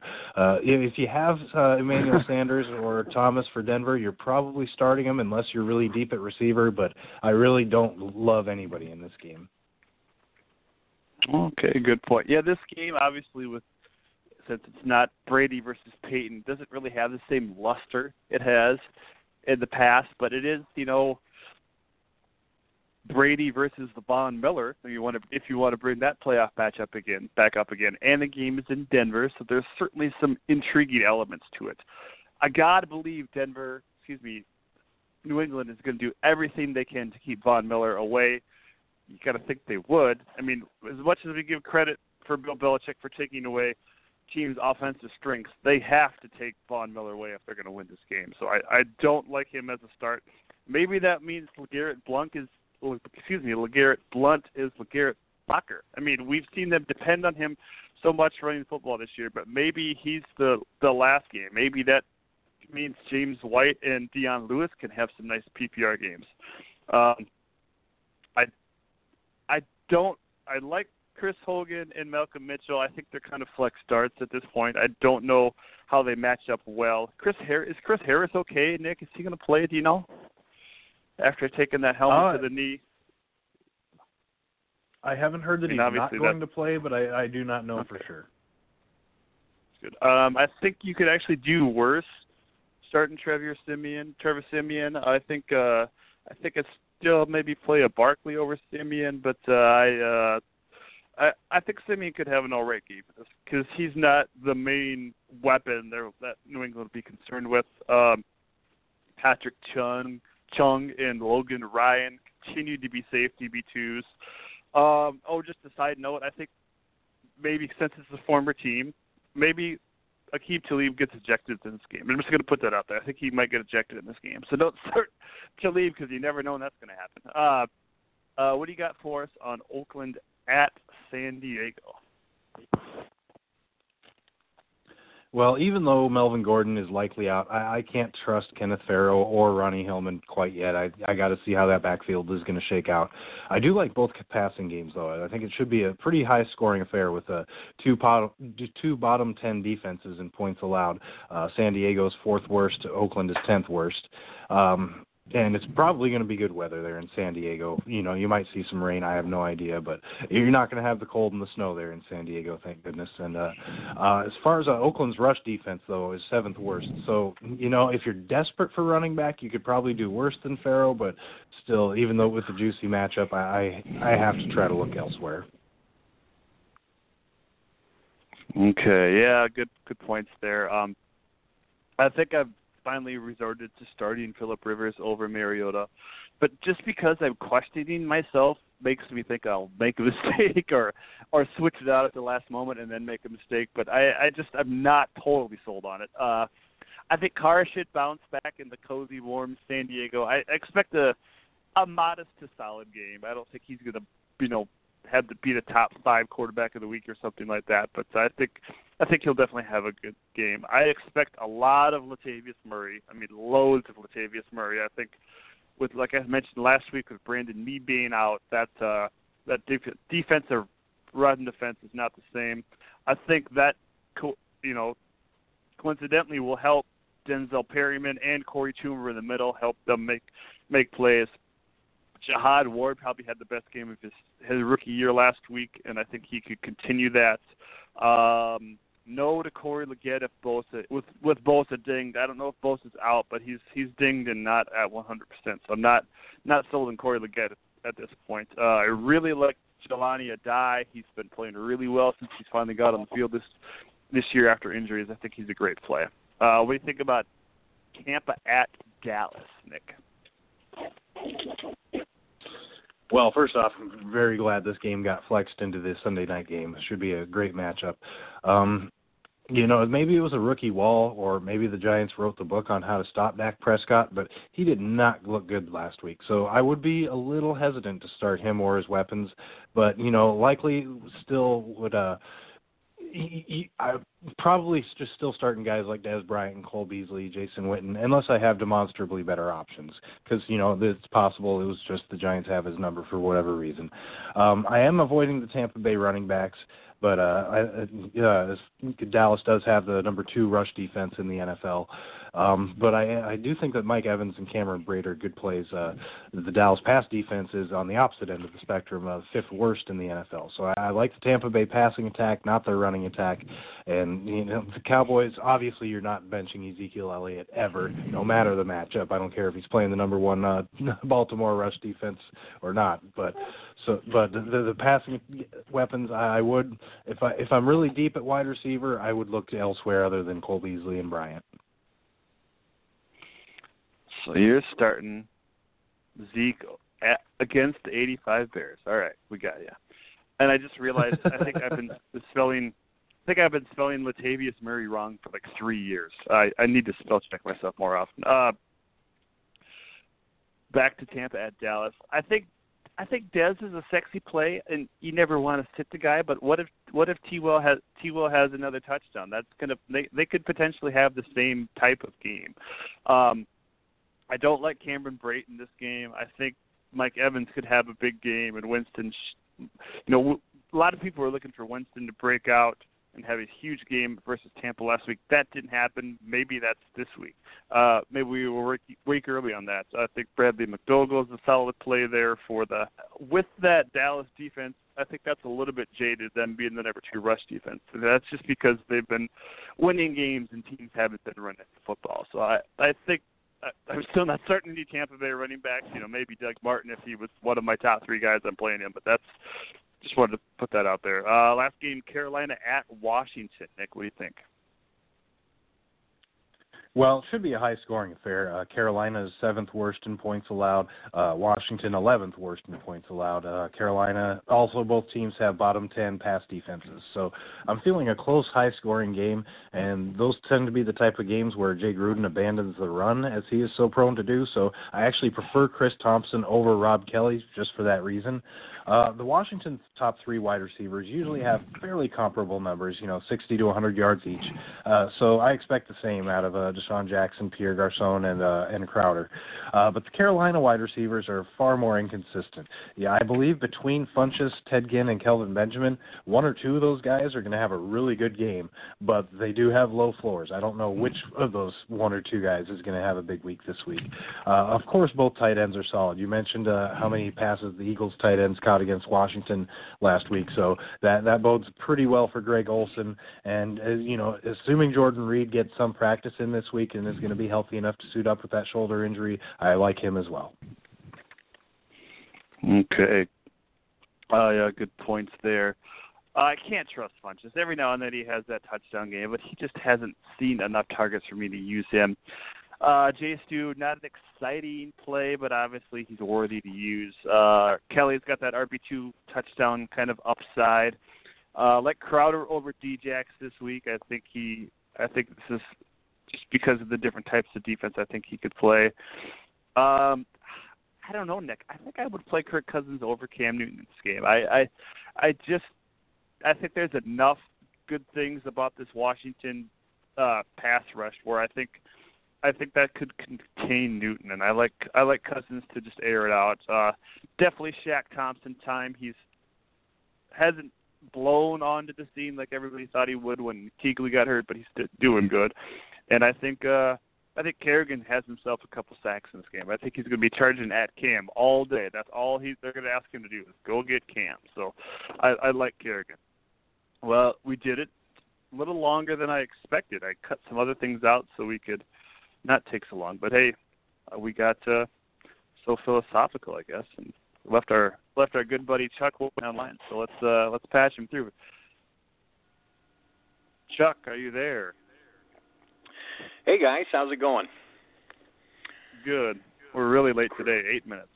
Christmas is approaching way too fast. Yeah, that's okay. Um, I mean, you know, as long as it's okay. Excuse me, as long good. as it's okay with you guys. Hey, um. Oh yeah, we're. Can I ask you a fantasy question before we get going today? Yes, sir. Well, Did Le'Veon you know, thanks Bell win you your matchup? Oh my good, uh, my my goodness. Um, well, thanks to Le'Veon and uh, and Tom Brady. Um, yeah, I moved into the second round. I'm in the semifinals now, but uh, this week I've got. I mean, you got, I got Tom Brady going to going to Denver to play the Broncos, and uh, or Marcus Mariota uh, at uh, at Kansas City, which is which is the the best of the quarterback world right there. Oh yeah, yeah. Uh, I think so. Ooh, that's your question. Uh, well, I'm sitting Mariota for Rivers, um, but I think he you can't sit Tom Brady. Just when do you think he's gonna, they're gonna find ways to exploit that defense. I don't. Don't you, don't you think, Nick? Yeah. Yeah, I agree. I, I'm personally sitting Mariota this week for Cam Newton, and yeah, if I had Tom Brady, I think even though that Denver defense is scary, I think I would still roll Tom Brady. Yeah, it's kind of weird. Anybody who does the ESPN uh, fantasy uh, will see that Brady, um, that Mariota is projected out at more points than Tom Brady, but Brady gets the better rating here. So, uh, again, you know, in the playoffs, I guess you got to dance with the uh, the girl who brang you. And uh, mm-hmm. so I'm gonna I'm gonna go ahead and take Brady, but I have another little one too, and that's in my flex position. Spencer Ware at home against Tennessee, or Tevin Coleman at home against uh, San Francisco. Wow, it's it seems weird because technically Tevin isn't the starter, but uh is it half point PPR, right? Yes. Yeah, weird, I think huh? I would probably play Coleman. I would probably play Coleman in that in that uh scenario. What do you think, Nick? I agree, and it's not without risk because, as you said, Coleman is the number two, whereas Ware is the number one. But that matchup against Tennessee's run defense would scare me away. Plus, Tevin Coleman has a really juicy matchup against San Francisco. I think I would go with Coleman too. Mm-hmm. Yeah, I've been going through that with Coleman all year. He's not he's not the number one guy, but I keep seeing him, you know, pile up numbers. And uh but it's almost been impossible to predict when he's going to do it. Um, mm. But he does have, like you say, a juicy matchup against San Francisco. So you know, it's it's almost hard to uh, it's hard to comprehend. I have Ware in right now, um, but uh, I will take that under advisement. Uh, Ware is is rated out, is projected out at just a little bit more than Coleman, but. Uh, at least I have until Sunday to decide that, right? Because uh, we have a. Yes, sir. It's not the Thursday night game, and it's not the Saturday game. So, um, and we have a couple of early games here. Oh, last week, you guys. Last week's results. Oh, do um, uh, Nick and I both tied at nine, six, and one. Shouldn't I get extra credit? Didn't I predict a push on the New England game on Monday night, or was that you, Josh? I don't know. I feel like it was me. Uh, no, I think you said this is the kind of game. Yeah, I think you said this is the kind of game that looks like you think you should go against New England, but they somehow find a way of pulling it out. Oh, you predicted 20 Yeah. to I wrote it down here. You predicted 20 to 12 New England. So you predicted an 8-point New England win and they won by 7. And I think I wanted to pick the push. Anyway, uh Nick and I were both 9 and 6 and Josh you were uh, excuse me, 9 6 and 1 and Josh you were 7 8 and 1. So None of us has a, a whole lot of bragging rights, although nine and six will do, right, Nick? Oh, I'll take that every time. As bad as some of my my weeks have been this year. Oh, and on our sweeps, uh, I'm kind of proud of us. On our sweeps, our first three all lost. We all had Oakland, Denver, and San Diego, but then after that, we hit four in a row. We hit the Houston Texans, we hit the Vikings, we hit Tampa Bay, and we hit Green Bay. So good job, guys. Right. Sorry about Oakland, guys. Hey. Told you it makes Yeah, me what- nervous and everybody trusts them. Well, yeah, well, we've got an interesting one for Oakland this week too. But let's start out with the Thursday Mm-hmm. night game. The uh, L.A. Rams are in Seattle to take on the Seahawks. Now, this was 15. Seahawks favored last night by 15. This morning I got up. They're now 16. And just I just checked it a little while ago, but let me check it to make sure they haven't gone up any more points. Uh, still 16. 16 at the South Point here in Las Vegas, which is the the uh, the line we're using. So go ahead. I you know we always talk about the bad matchups on Thursday night, but just for that reason that uh, Jeff Fisher's been fired and the fact that it's Seattle and they got beaten so bad last week, this is going to be an interesting game for me. Yeah, I don't think it probably will. My my initial projection for this uh game, I wanted to rate 18. I really did, but I only wrote 14, and that was pre free the Fisher firing. Um, and I love the fact that it's going up more, but I, I'll, I'll lay those points. I just think Seattle's going to be pissed. They're going to smell blood in the water with a team without a coach. They're, yeah, this there, there's going to be little continuity. I hope Jared Goff doesn't have a career-threatening injury in this game because I I think Seattle's just going to go off. So I'll take Seattle. Nick, what do you think? Yeah, I, and I'm going with Seattle mostly because of the game they had last week. I think if they had uh, lost a close one or or uh, you know c- coming off a win, I think I would go with the Rams and the new coach. But I think the way they got embarrassed last week with Russell Wilson throwing five interceptions, I think they're going to come out angry and just really take it to the Rams. So I'm going Seahawks. Okay, Josh, you texted me uh, about you know what how do teams do when they make a coaching change during the season, and I uh, happened to look it up, and I have some statistics for you. Uh, teams making right. coaches coaching changes in the middle of the season since 1996 are nine and 13 against the spread. Now I have a however coming here, because teams as a road underdog are six and four against the spread after coaching changes. Um, I think that I think LA is going to hang in there. I think you know they you know one of the uh, players on LA said, you know, we we've got to get ready because because Seattle is not going to have any pity on us because we lost our coach and because we have uh, you know injuries and things like that.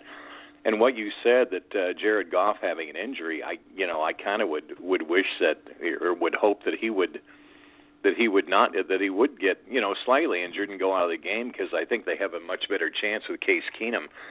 Um, I you know we the Rams always seem to have a way of playing Seattle pretty close, but that was when Jeff Jeff Fisher was their coach. I'm still going to take the Rams to hang in there. I'm going to take plus 16 points with the Rams. Don't know how they're going to do it. Somehow they're going to do it. I'm going to take the Rams. Okay.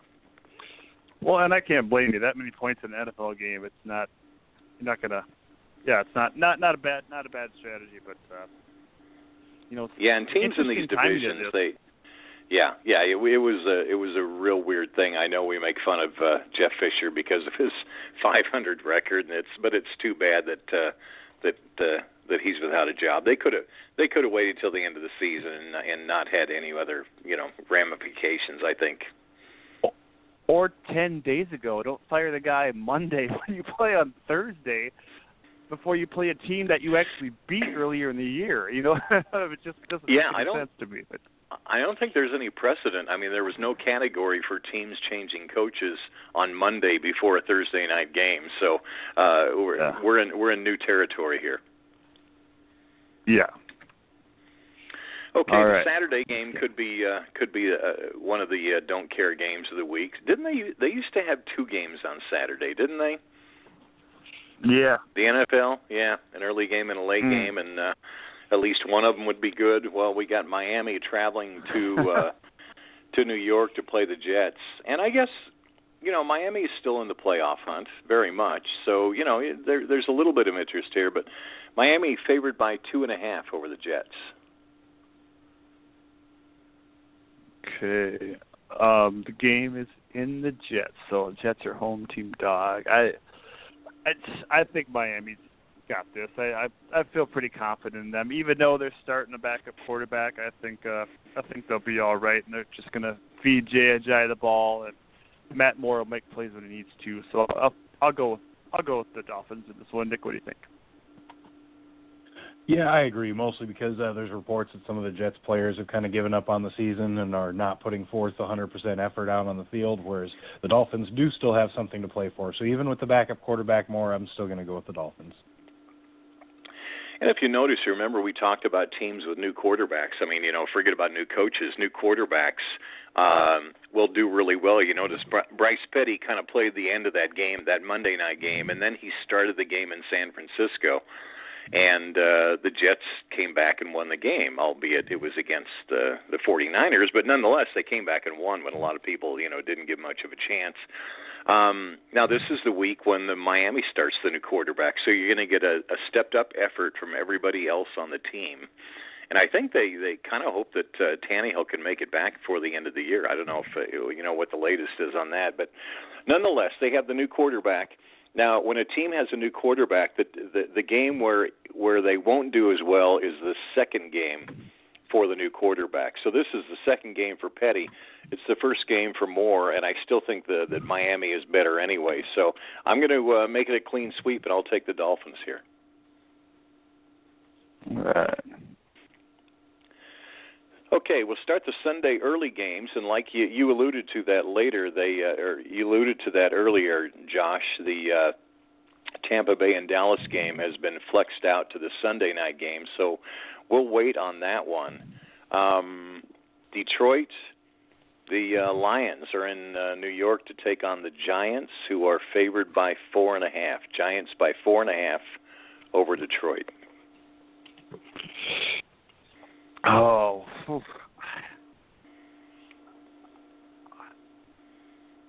Just seems like a few too many points. I don't trust the Giants enough. I know Bark or uh, Stafford's got the finger issue going on there, but I I just don't trust the Giants enough to give them that that much. So I'll take Detroit for the the road dog there. Nick, what do you think?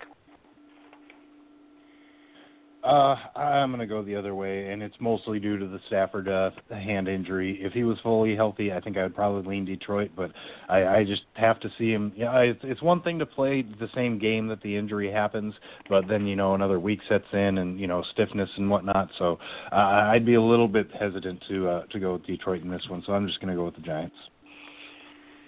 This is a really uh, even matchup. The New York Giants are in the top 10 against wide receivers and running backs. Detroit is ninth and 12th against wide receivers and running backs, so they're very similar as far as their defense goes. And you wouldn't believe that Detroit usually, you know, it's usually the all offense.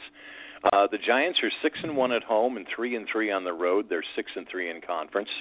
Detroit is also six and one on the road and three and three at home.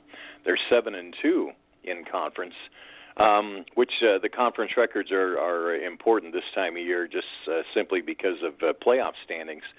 Um, I'm gonna uh, the uh, the the you know we we talk about the Lions all the time, always you know having to come back at the in you know in the fourth quarter being down by three or four points. So I'm going to count on that happening, and I'm going to count on the uh, Lions either winning or keeping it within within four points. So I'm going to take Detroit. Yeah, I think Nick said earlier eight eight of their nine victories have been fourth quarter comebacks. I think something like that. Is that right, Nick? Yeah.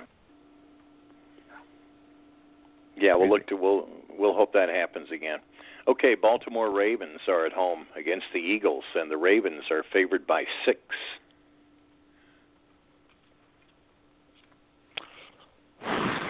Wow. Um, I suppose Baltimore needs to get in. Phillies just lost four straight. That line makes sense. Um, I feel like it's a little bit too many points, so I, I don't know why, but I'm going to take Philadelphia plus the six points. I know Baltimore's got a solid defense, and they're going to give uh, the rookie Carson some problems, but I'll I'll I'll take a I'll take Philly giving those points. Nick, what do you think? Uh, I'm going the other way. I'm going to go with Baltimore simply because you know the Eagles' backfield being dinged up, plus Baltimore's number one run defense is going to put a lot of pressure on the rookie Carson Wentz, who is not playing as good a football right now as he was at the beginning of the year. Excuse me. So yeah, I, I just think that's I, I think the Ravens can win this by a touchdown and an extra point. So I'll go with Baltimore. You know, so much has been said about the um, the uh, Philadelphia defense, but they've given up 28 points, an average of 28 points per game the last four games. Uh, the Baltimore defense, let's say Baltimore can hold them to 10 points. They've got a good defense.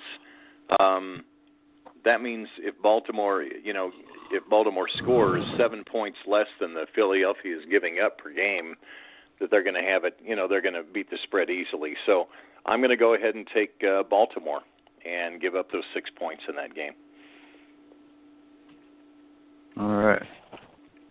All right, my Bears are at home against the Green Bay Packers. The Packers are favored by six and a half points at Soldier Field.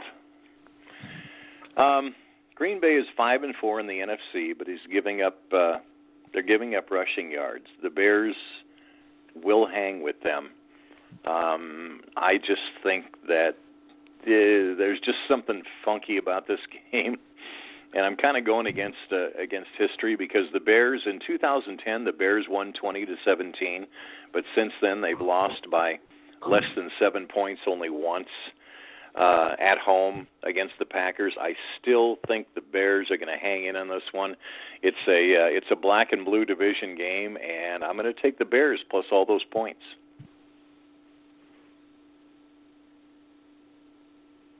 All right. Um, what was the spread again? Six and a half. Yeah, I I like the Bears too. I just this is we talk about it all the time with these division games. You gotta you gotta throw off the records. It just you just never know. And in Green Bay, obviously looked hot last week against a very solid defense. But uh yeah, I'll I'll take the Bears. Uh, they'll they'll lose by six, not six and a half. Nick, what do you think? Well, another thing, Josh, um, Green Bay after after beating Seattle up, you know, so badly last week is is going to be a little bit overrated this week. So uh, you're probably getting a few extra points Yeah. with the Bears that you shouldn't have. very true, very true. Nick, what do you think? Uh, I, got to go with the Packers. I just think they still have. I'm pretty sure they're still alive in the playoff hunt, so that means they have something to play for more than Chicago does anyway. And uh, you know, I don't think they're going to win this by 21 points or anything crazy like that. It'll be a fairly close game within 10 points, but I think at six and a half, I think that's that's low enough where I can still go with the, with Green Bay. All right. Just couldn't make it a sweep, could you, Nick? Sorry about that. All right. The uh, Indianapolis Colts are in Minnesota, uh, and the Vikings are favored by four. I think it may um, it may end up four to nothing. uh, no, wow. That seems right about right. I'll take the Vikings. I don't love it. I just think absolutely nothing of that Indianapolis defense. So I, Sam Bradford's going to actually have time to throw. This something he hasn't had all year, and I think he's going to have time to throw, and I think he'll make plays. So I'll go with the Vikings in this one. Nick, what do you think? I, I think four points is just too many. This one feels like a field goal at the end type of uh type of game to win it. So I, I have to go with the Colts simply because of the point spread. If it was if it was maybe a two point spread, I might think about going Minnesota, but four points is just too many for me. Um, defense. I'm going to take the team with the defense and uh, trust that somehow Bradford can come up with uh, with 14 to 21 points somewhere. You know, this was another decision I had to make. Julian Edelman against the Broncos' number one pass defense, or Stefon Diggs for Minnesota. Um, I I went with Edelman just because uh, I'm going to stay with him, but it's not Sunday yet either. Um, I'm going to go ahead and take Minnesota. I think they can somehow scratch up enough points to beat Indianapolis. And every, you know, every time I give up on Indianapolis, they come through with a big effort. and every every time I jump on the bandwagon, then they they look like uh, like losers. So, you know, Indianapolis is probably going to win this game, but I'm going to take Minnesota up there in their uh, the brand new stadium. I'll take the Vikings. Mm, I I would I like the uh, Brady Edelman stack you have going on there, but Edelman doesn't score touchdowns. I think Diggs can find himself a big long touchdown this game. So my personal thoughts, I think I would probably play Diggs over Edelman in this situation. Well, they're pretty close too. Yeah, close as far as uh, their you know ratings and and projections and everything like that. So, anywho, we'll move on to Cleveland. Uh, actually, we'll move on to Buffalo. Uh, Cleveland is playing at Buffalo. the uh, the Bills are favored by ten points. Wow. Um, I love Buffalo at home. They they disappointed me last week, but that doesn't mean they're going to do it two weeks in a row. They just too much going for them. And because I'm so confident this will be the game that Cleveland finally wins, but uh yeah, Buffalo, Buffalo at home. I'll take I'll take the take them to lay those points. Why not? And if they lose, Rex Ryan gets fired, right? Nick, what do you think? Yeah, yeah, it wouldn't surprise me if they did lose if Ryan were to get fired, but 10 points is just too much. Buffalo, they're going to win this game, but they're such a run heavy team uh that, you know, they don't really blow people out when they do win, I would guess. And uh Cleveland, they're they're fighting to not go 0 and 16. Nobody wants to be 0 and 16. So even though most teams out of the playoff race don't have anything to play for, Cleveland really does. Plus and you know, I don't have faith in in the Browns to actually win this game, but I think they can keep it to within 10. So I'll, I'll take Cleveland. The Bills have a habit of uh, of winning games by big scores uh, at home. I mean, last week notwithstanding, uh, they kind of ran into a buzzsaw. That's Le'Veon Bell playing in the snow. Um, let's see their other uh, their other home games. They beat the Cardinals by 15. Uh, let's see the Bills. Anyway, um, I think they can do it, and just on principle, I'm not going to pick the the Browns again for the rest of the year. Uh, I I picked them last year.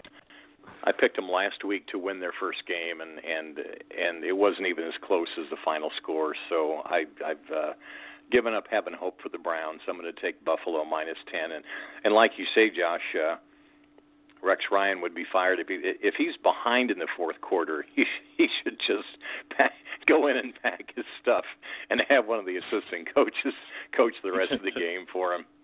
Uh, so I'm gonna I'm gonna take the Bills here. Tennessee yeah, Titans the Bills are are in, like. what's that? Go ahead. I was gonna say, uh, Cleveland's like the second worst rush defense in the league. Buff- Buffalo's got to be one of the top rushing offenses in the league. It Yeah. seems way too easy.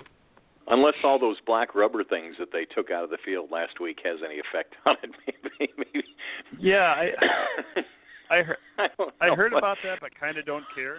Yeah. I don't know. I, it's just kind of strange in this day and age of the brand new prescription turf and everything with those uh, that you know the manufacturer had to send out some kind of warning that says do not use a do not use a, a power shovel on this field or something like that. I don't know. Somebody didn't get the memo, but uh, nonetheless, let's let's let's move on. Tennessee, the Titans are playing at Kansas City against the Chiefs, and the Chiefs are favored by. I hate this number. Kind of a dead number. Chiefs are favored by five and a half.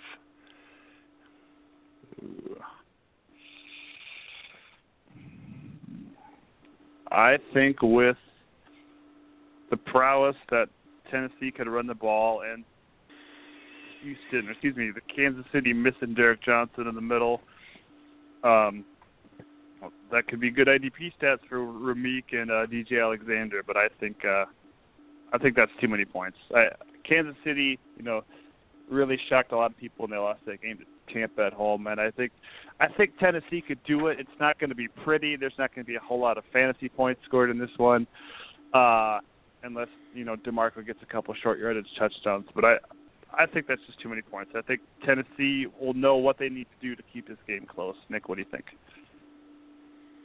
Well, yeah, you hit the nail on the head. Uh, you know, Tennessee's strength is their running game, and Kansas City's weakness is their pat, or run defense. Uh, there's the sixth worst, worst defense against the run, 123 yards a game. So, yeah, I, I think Tennessee can win this one outright. So, if you're giving me five and a half points, I got to take the Titans all day.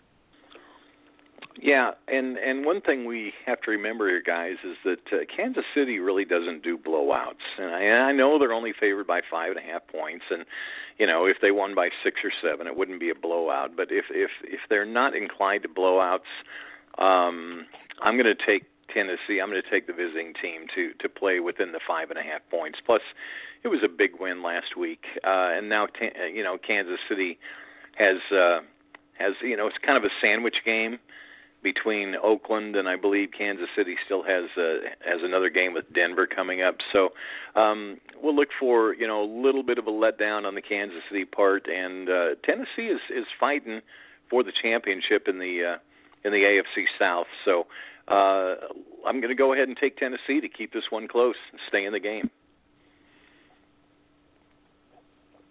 All Jacksonville Jaguars are in Houston, and uh, the Houston Texans are favored by six.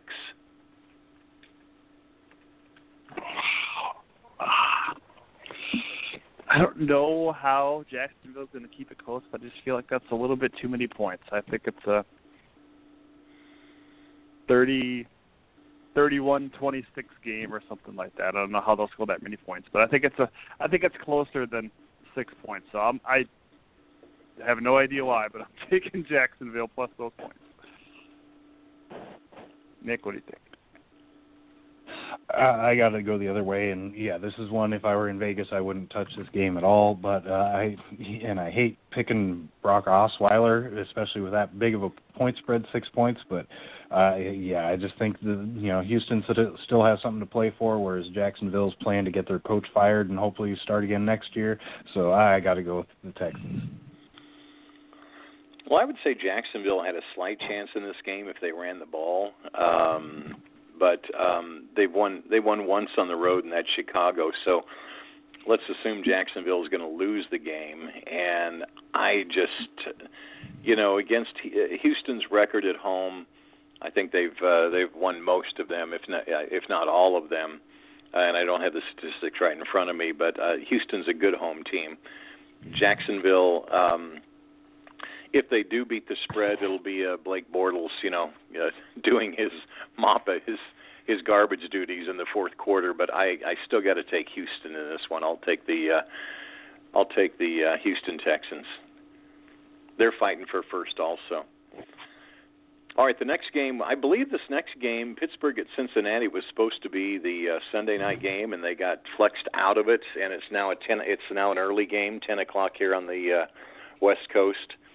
Uh, Pittsburgh favored by three and a half points at Cincinnati. Wow. Um, yeah. Wow. I love a good home team dog, but I think Pittsburgh will. This is they need they need to keep winning to stay to stay where they want to in the playoffs. So I I think they'll take that advantage and just trounce Cincy. I, I really, as much as I like I like Dalton and company. I just I feel like Pittsburgh's going to have a chance. I think it could be close, but I think it could. uh I think we could see like a, a fourth quarter breakaway from Pittsburgh in this one. So I'll take Pittsburgh by those points. Nick, what do you think? Yeah, I agree with you. Even though AJ Green is practicing again and maybe he's going to play, you don't know if he's just going to be a decoy out there, you know, running routes at 50% of his full strength. That that was a pretty nasty injury that he suffered, you know, the initial reports anyway. So I'm a little bit surprised that he's coming back so soon. So yeah, for that reason, mostly I I, I have to go with Pittsburgh. Like most AFC North games uh, or teams, these two teams are mortal enemies. Um, it's always a hard hitting game. I am going uh, Pittsburgh. Pittsburgh is going to, you remember, is going to be a little bit overrated from last week's game. Uh, you know the way they, uh, well, especially with Le'Veon Bell and everything. Um, they, the Steelers are four and three on the road, and and their wins on the road have been over Washington early in the season, and then Cleveland, Baltimore, and Buffalo. Um, I think Cincinnati can hang in this game, and it just it's one of these that looks almost too good. So I'm going to go ahead and and uh, take the Bengals to hang within uh, three points in this game. Uh, it just just a feeling. I like the hook. Maybe a. Uh, did you see Cincinnati drop Nugent? Yeah. Picked up Randy Bullock, so a Randy Bullock field goal maybe.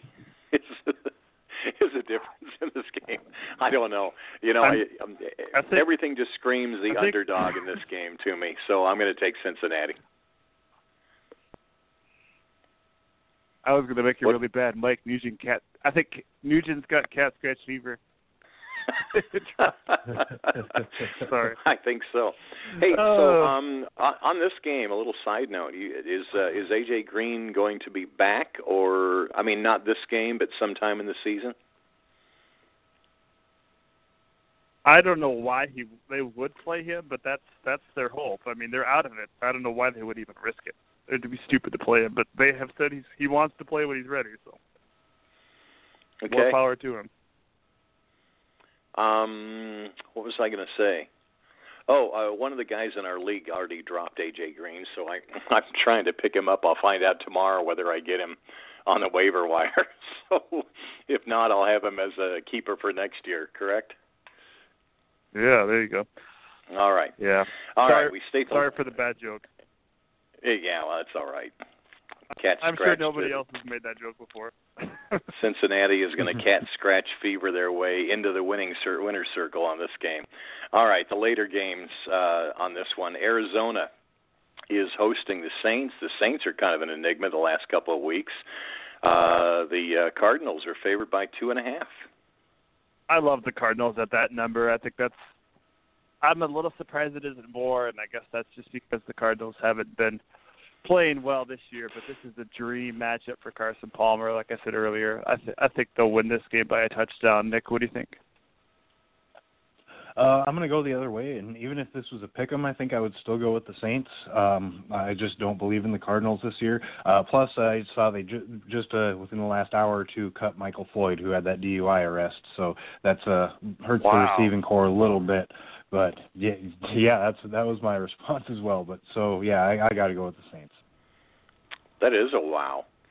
Um, I don't know. I you know how how does that hurt the psyche of the team? Was he was he well liked or was he not well liked on the team? Um, that, you know, Yeah. that that is. Uh, I mean, if he wasn't, then you know they're probably going to say you know good riddance. Um, I just I, I don't trust New Orleans anymore. I I uh, Atlanta's got or excuse me Arizona's just got too good a defense, um, pass defense in particular. So I'm got a good feeling about Arizona this week. You know, it's mostly on feeling here. I'm going to take the Cardinals minus two and a half points. Uh, did you know that uh, the New Orleans defense, however, hasn't allowed 100 yards to a running back since the third game of the season? Um, Wow. But Brees has three interceptions in the last two games. So I'm going to go with Arizona and the defense I know. Uh, this one, again, looks, well, no, it doesn't look too easy. I just think Arizona's going to do it here. We will move on to San Francisco and Atlanta. Atlanta is uh, favored by 13 and a half. All they have to do is win by two touchdowns, Josh. Falcons by by 13 and a half over San Francisco. Wow. Um, that that that number seems right. I totally see this being like a 35, 20, 21 type of game. So that number seems perfect to me. So I'll take, I will take the Falcons and lay those points. Nick, what do you got? Uh, I think if Julio Jones and to a lesser extent Mohamed Sanu were fully healthy, I think I would have no problem taking the Falcons with that spread. But I'm not convinced that they are fully healthy. So especially Julio Jones, that scares me a little bit. So just because the Falcons are dinged up, I will go with the 49ers. But the Falcons are going to win. But I think the Niners can cover the spread. I'm going to take Atlanta also, just simply because I, you know, I I wanted to pick San Francisco, so I looked at their road record, and it's it's it's not good. So I'm going to go ahead and take Atlanta minus the points. They're uh, up against the wall with Tampa Bay threatening them.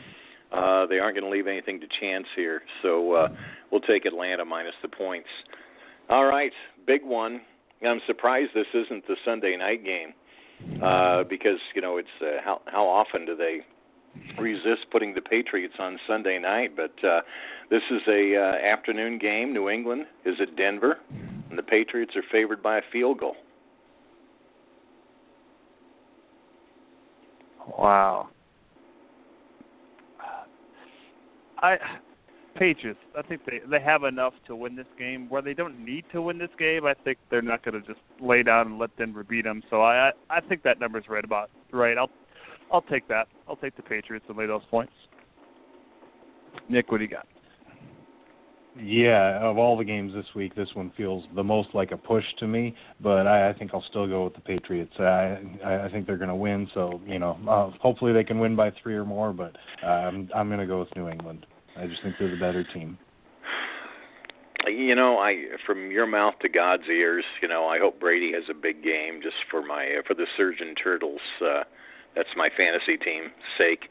Um, but I am going to go. Denver has a has a way of winning these games, and again, you know, I I, I feel a push here too. So maybe we should all just pick a push. But I'm going to take Denver. I'm going to take the home team uh, in a in a point spread that feels right. So I'll take Denver plus three. And uh, New England wins it. Oh, Brady has a big game. New, wins, New England wins it 48 to 45. How's that? All right. Which will like never happen, but yeah. All right, Josh, you get first uh, kick at the pup this time. Oakland is favored over San Diego. The Raiders on the road, favored by two and a half. Does this look too good?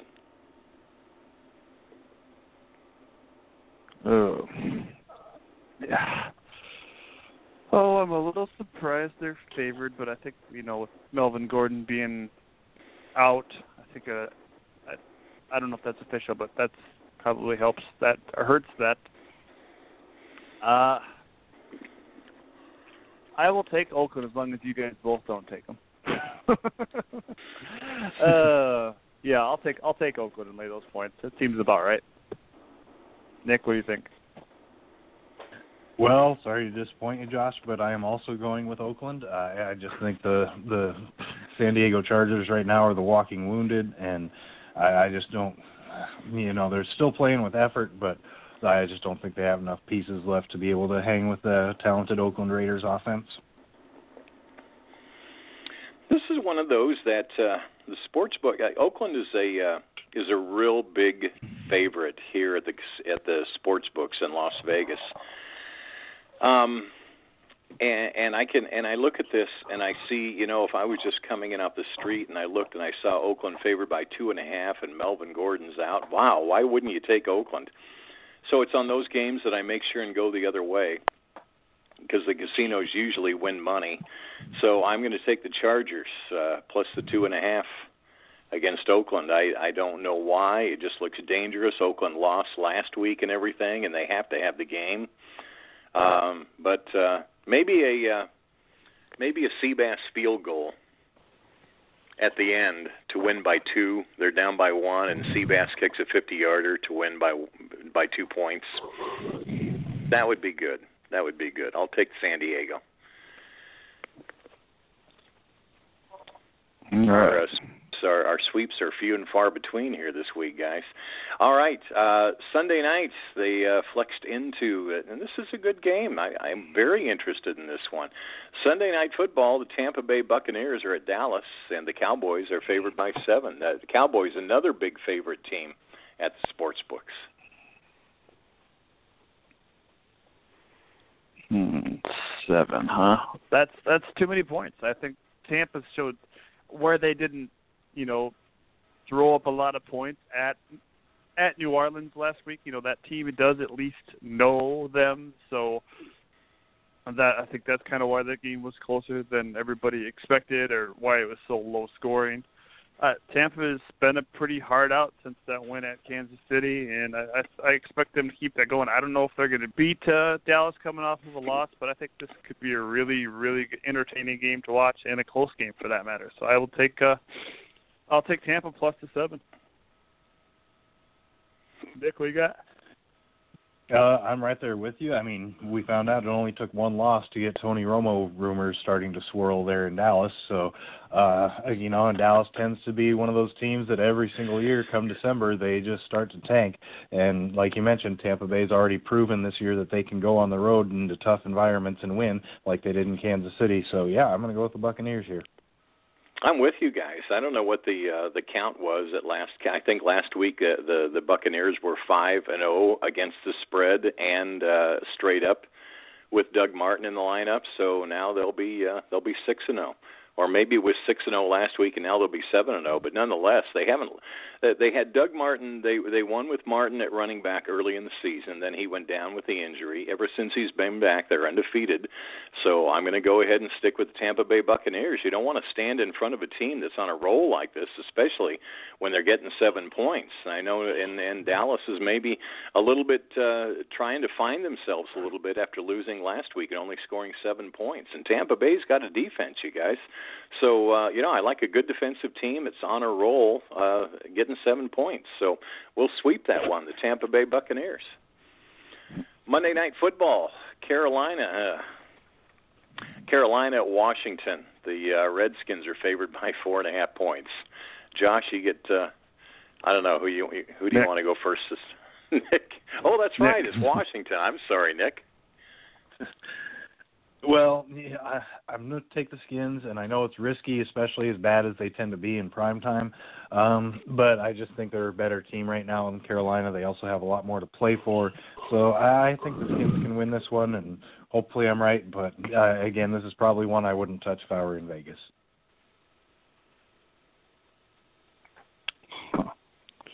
I I don't know. I think that's a little bit too many points. So I, I'll I'll go with Carolina. I expect Washington to to eke this one out by one or two points, but that just seems too many points. So I'll take uh I'll take Carolina.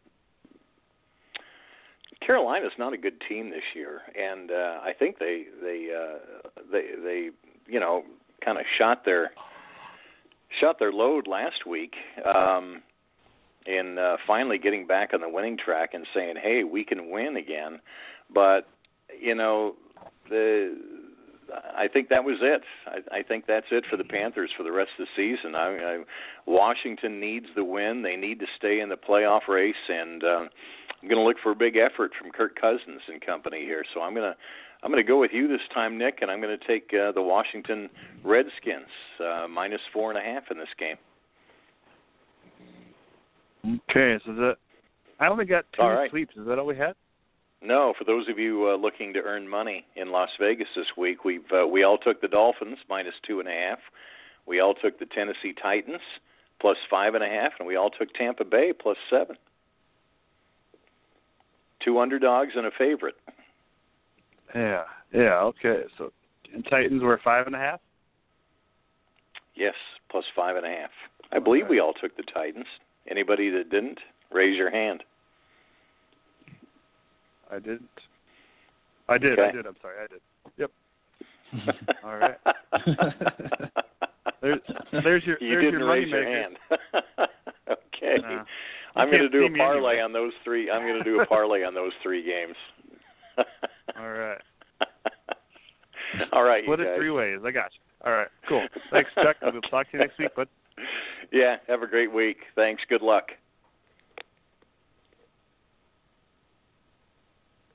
Oh, always good stuff from Chuck. Um, I wanted to send out a couple thanks, but I can only think of one person. I want to thank uh, uh, uh, Reagan Yount, who is uh, the uh, the head master in chief over there at uh, Fake Pigskin, who also houses our good buddy Ron McLeese, who's been on the show before. But uh, Reagan apparently awarded somebody who gave him his biggest beatdown in the Scott Fishbowl by giving him 50 bucks. So I beat uh, that ended up being me this year, and I was not aware of this beforehand. But I he just gave me 50 bucks. He emailed it to me the other day, so I want to thank uh, Reagan Yount of uh, Fake Pigskin for for honoring that and uh, giving me 50 bucks. So that I thought that was pretty cool. So, um, any uh, any closing thoughts? Well, I've just got to say that I agree with Chuck uh, when he said earlier that the Rams fired Jeff Fisher too early, that they didn't really gain anything by it. But you know, I mean, I, I just feel like Jeff Fisher deserved the chance to be the all-time losingest coach in the NFL. And the fact that they fired him after he only tied the record, I just thought that was kind of bush league. Yeah, but at least he can get a job now because at least he won't be labeled as the all-time losingest coach in NFL history. Uh, he'll be tied as you know tied for it. So, uh, and I think with uh, with the Rams doing this now, at least they'll they'll have time to sit back and see who might come available and who is available. And uh, I think I think they should have done it ten days before they did. Personally, I mean, instead of announcing some stupid extension and giving him all this extra money, then then to fire him two day, two weeks later, that didn't make much sense. So, uh, I mean, he should have got fired. Yeah, know, interesting note Well, the well, coaching especially firings when- too. With go ahead. I was going to say, especially when they asked the new interim head coach if he thought he had any chance of being the head coach next year, and he just flat out said no. Uh, so I don't really understand what the point of having an interim coach for the last three weeks if you're not even going to give him a shot at being the head coach next year. That, yeah, the all around the situation just didn't make a whole lot of sense to me. Mm-hmm. Which has been basically the Rams for the last decade in a nutshell. Uh, it, it even even dra- the, drafting the Gurley where they did, everyone's like, "What? They got Tavon or got Tre Mason? They don't need a running back." Uh, it just didn't make sense, and obviously it's it's hurting his his fantasy value now too. But uh, oh, I just thought I think it's quite interesting that over the last two years, the top two, all the top quarterbacks. Look at uh, top four quarterbacks: Wentz, Goff, Winston, Mariota. Both Winston and Mariota, Mariota lost their head coach after one season. Now Goff did. Wentz and Wentz went to a team who fired their coach beforehand, so he's looking at he has a first-time head coach there now too. So I don't get that fact that you're going to invest all this all this capital and and then draft a quarterback and then you're going to fire your coach. I mean, how it just feels like it's putting your franchise back uh, another at least a couple more years. Obviously, Tennessee and Tampa have come out of it and they're playoff contending teams now, so maybe it was the right decision. I don't know if the Rams are going to be that type of team next year.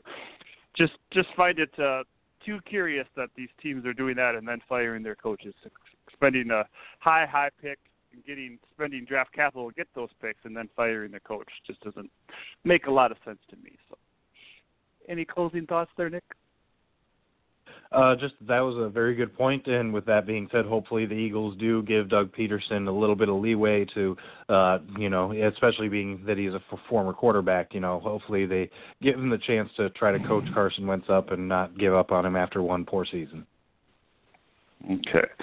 Um, if I could pick a Rams coach, I want it to be Jon Gruden. I know he's been out of the league for quite some time, but I think he could develop Jared Goff in, into something. So, uh, but uh, yeah, and I think I don't think the expectation was the Eagles were going to make the playoffs this year. I think everybody got overzealous the way they started and thought they were just going to be awesome, and then they've come back down to life. They've, you know, them as a coaching staff found their rookie wall, and uh, as did Wentz, and he's come he's coming out of it. I think the future is still very bright for Pederson and Wentz in Philadelphia there. So, but I could be wrong too. So that's all we have for you this week. Uh, hopefully we we hit on all your sit and starts, and we're going to do that one more time next week, and then take a week off for Christmas.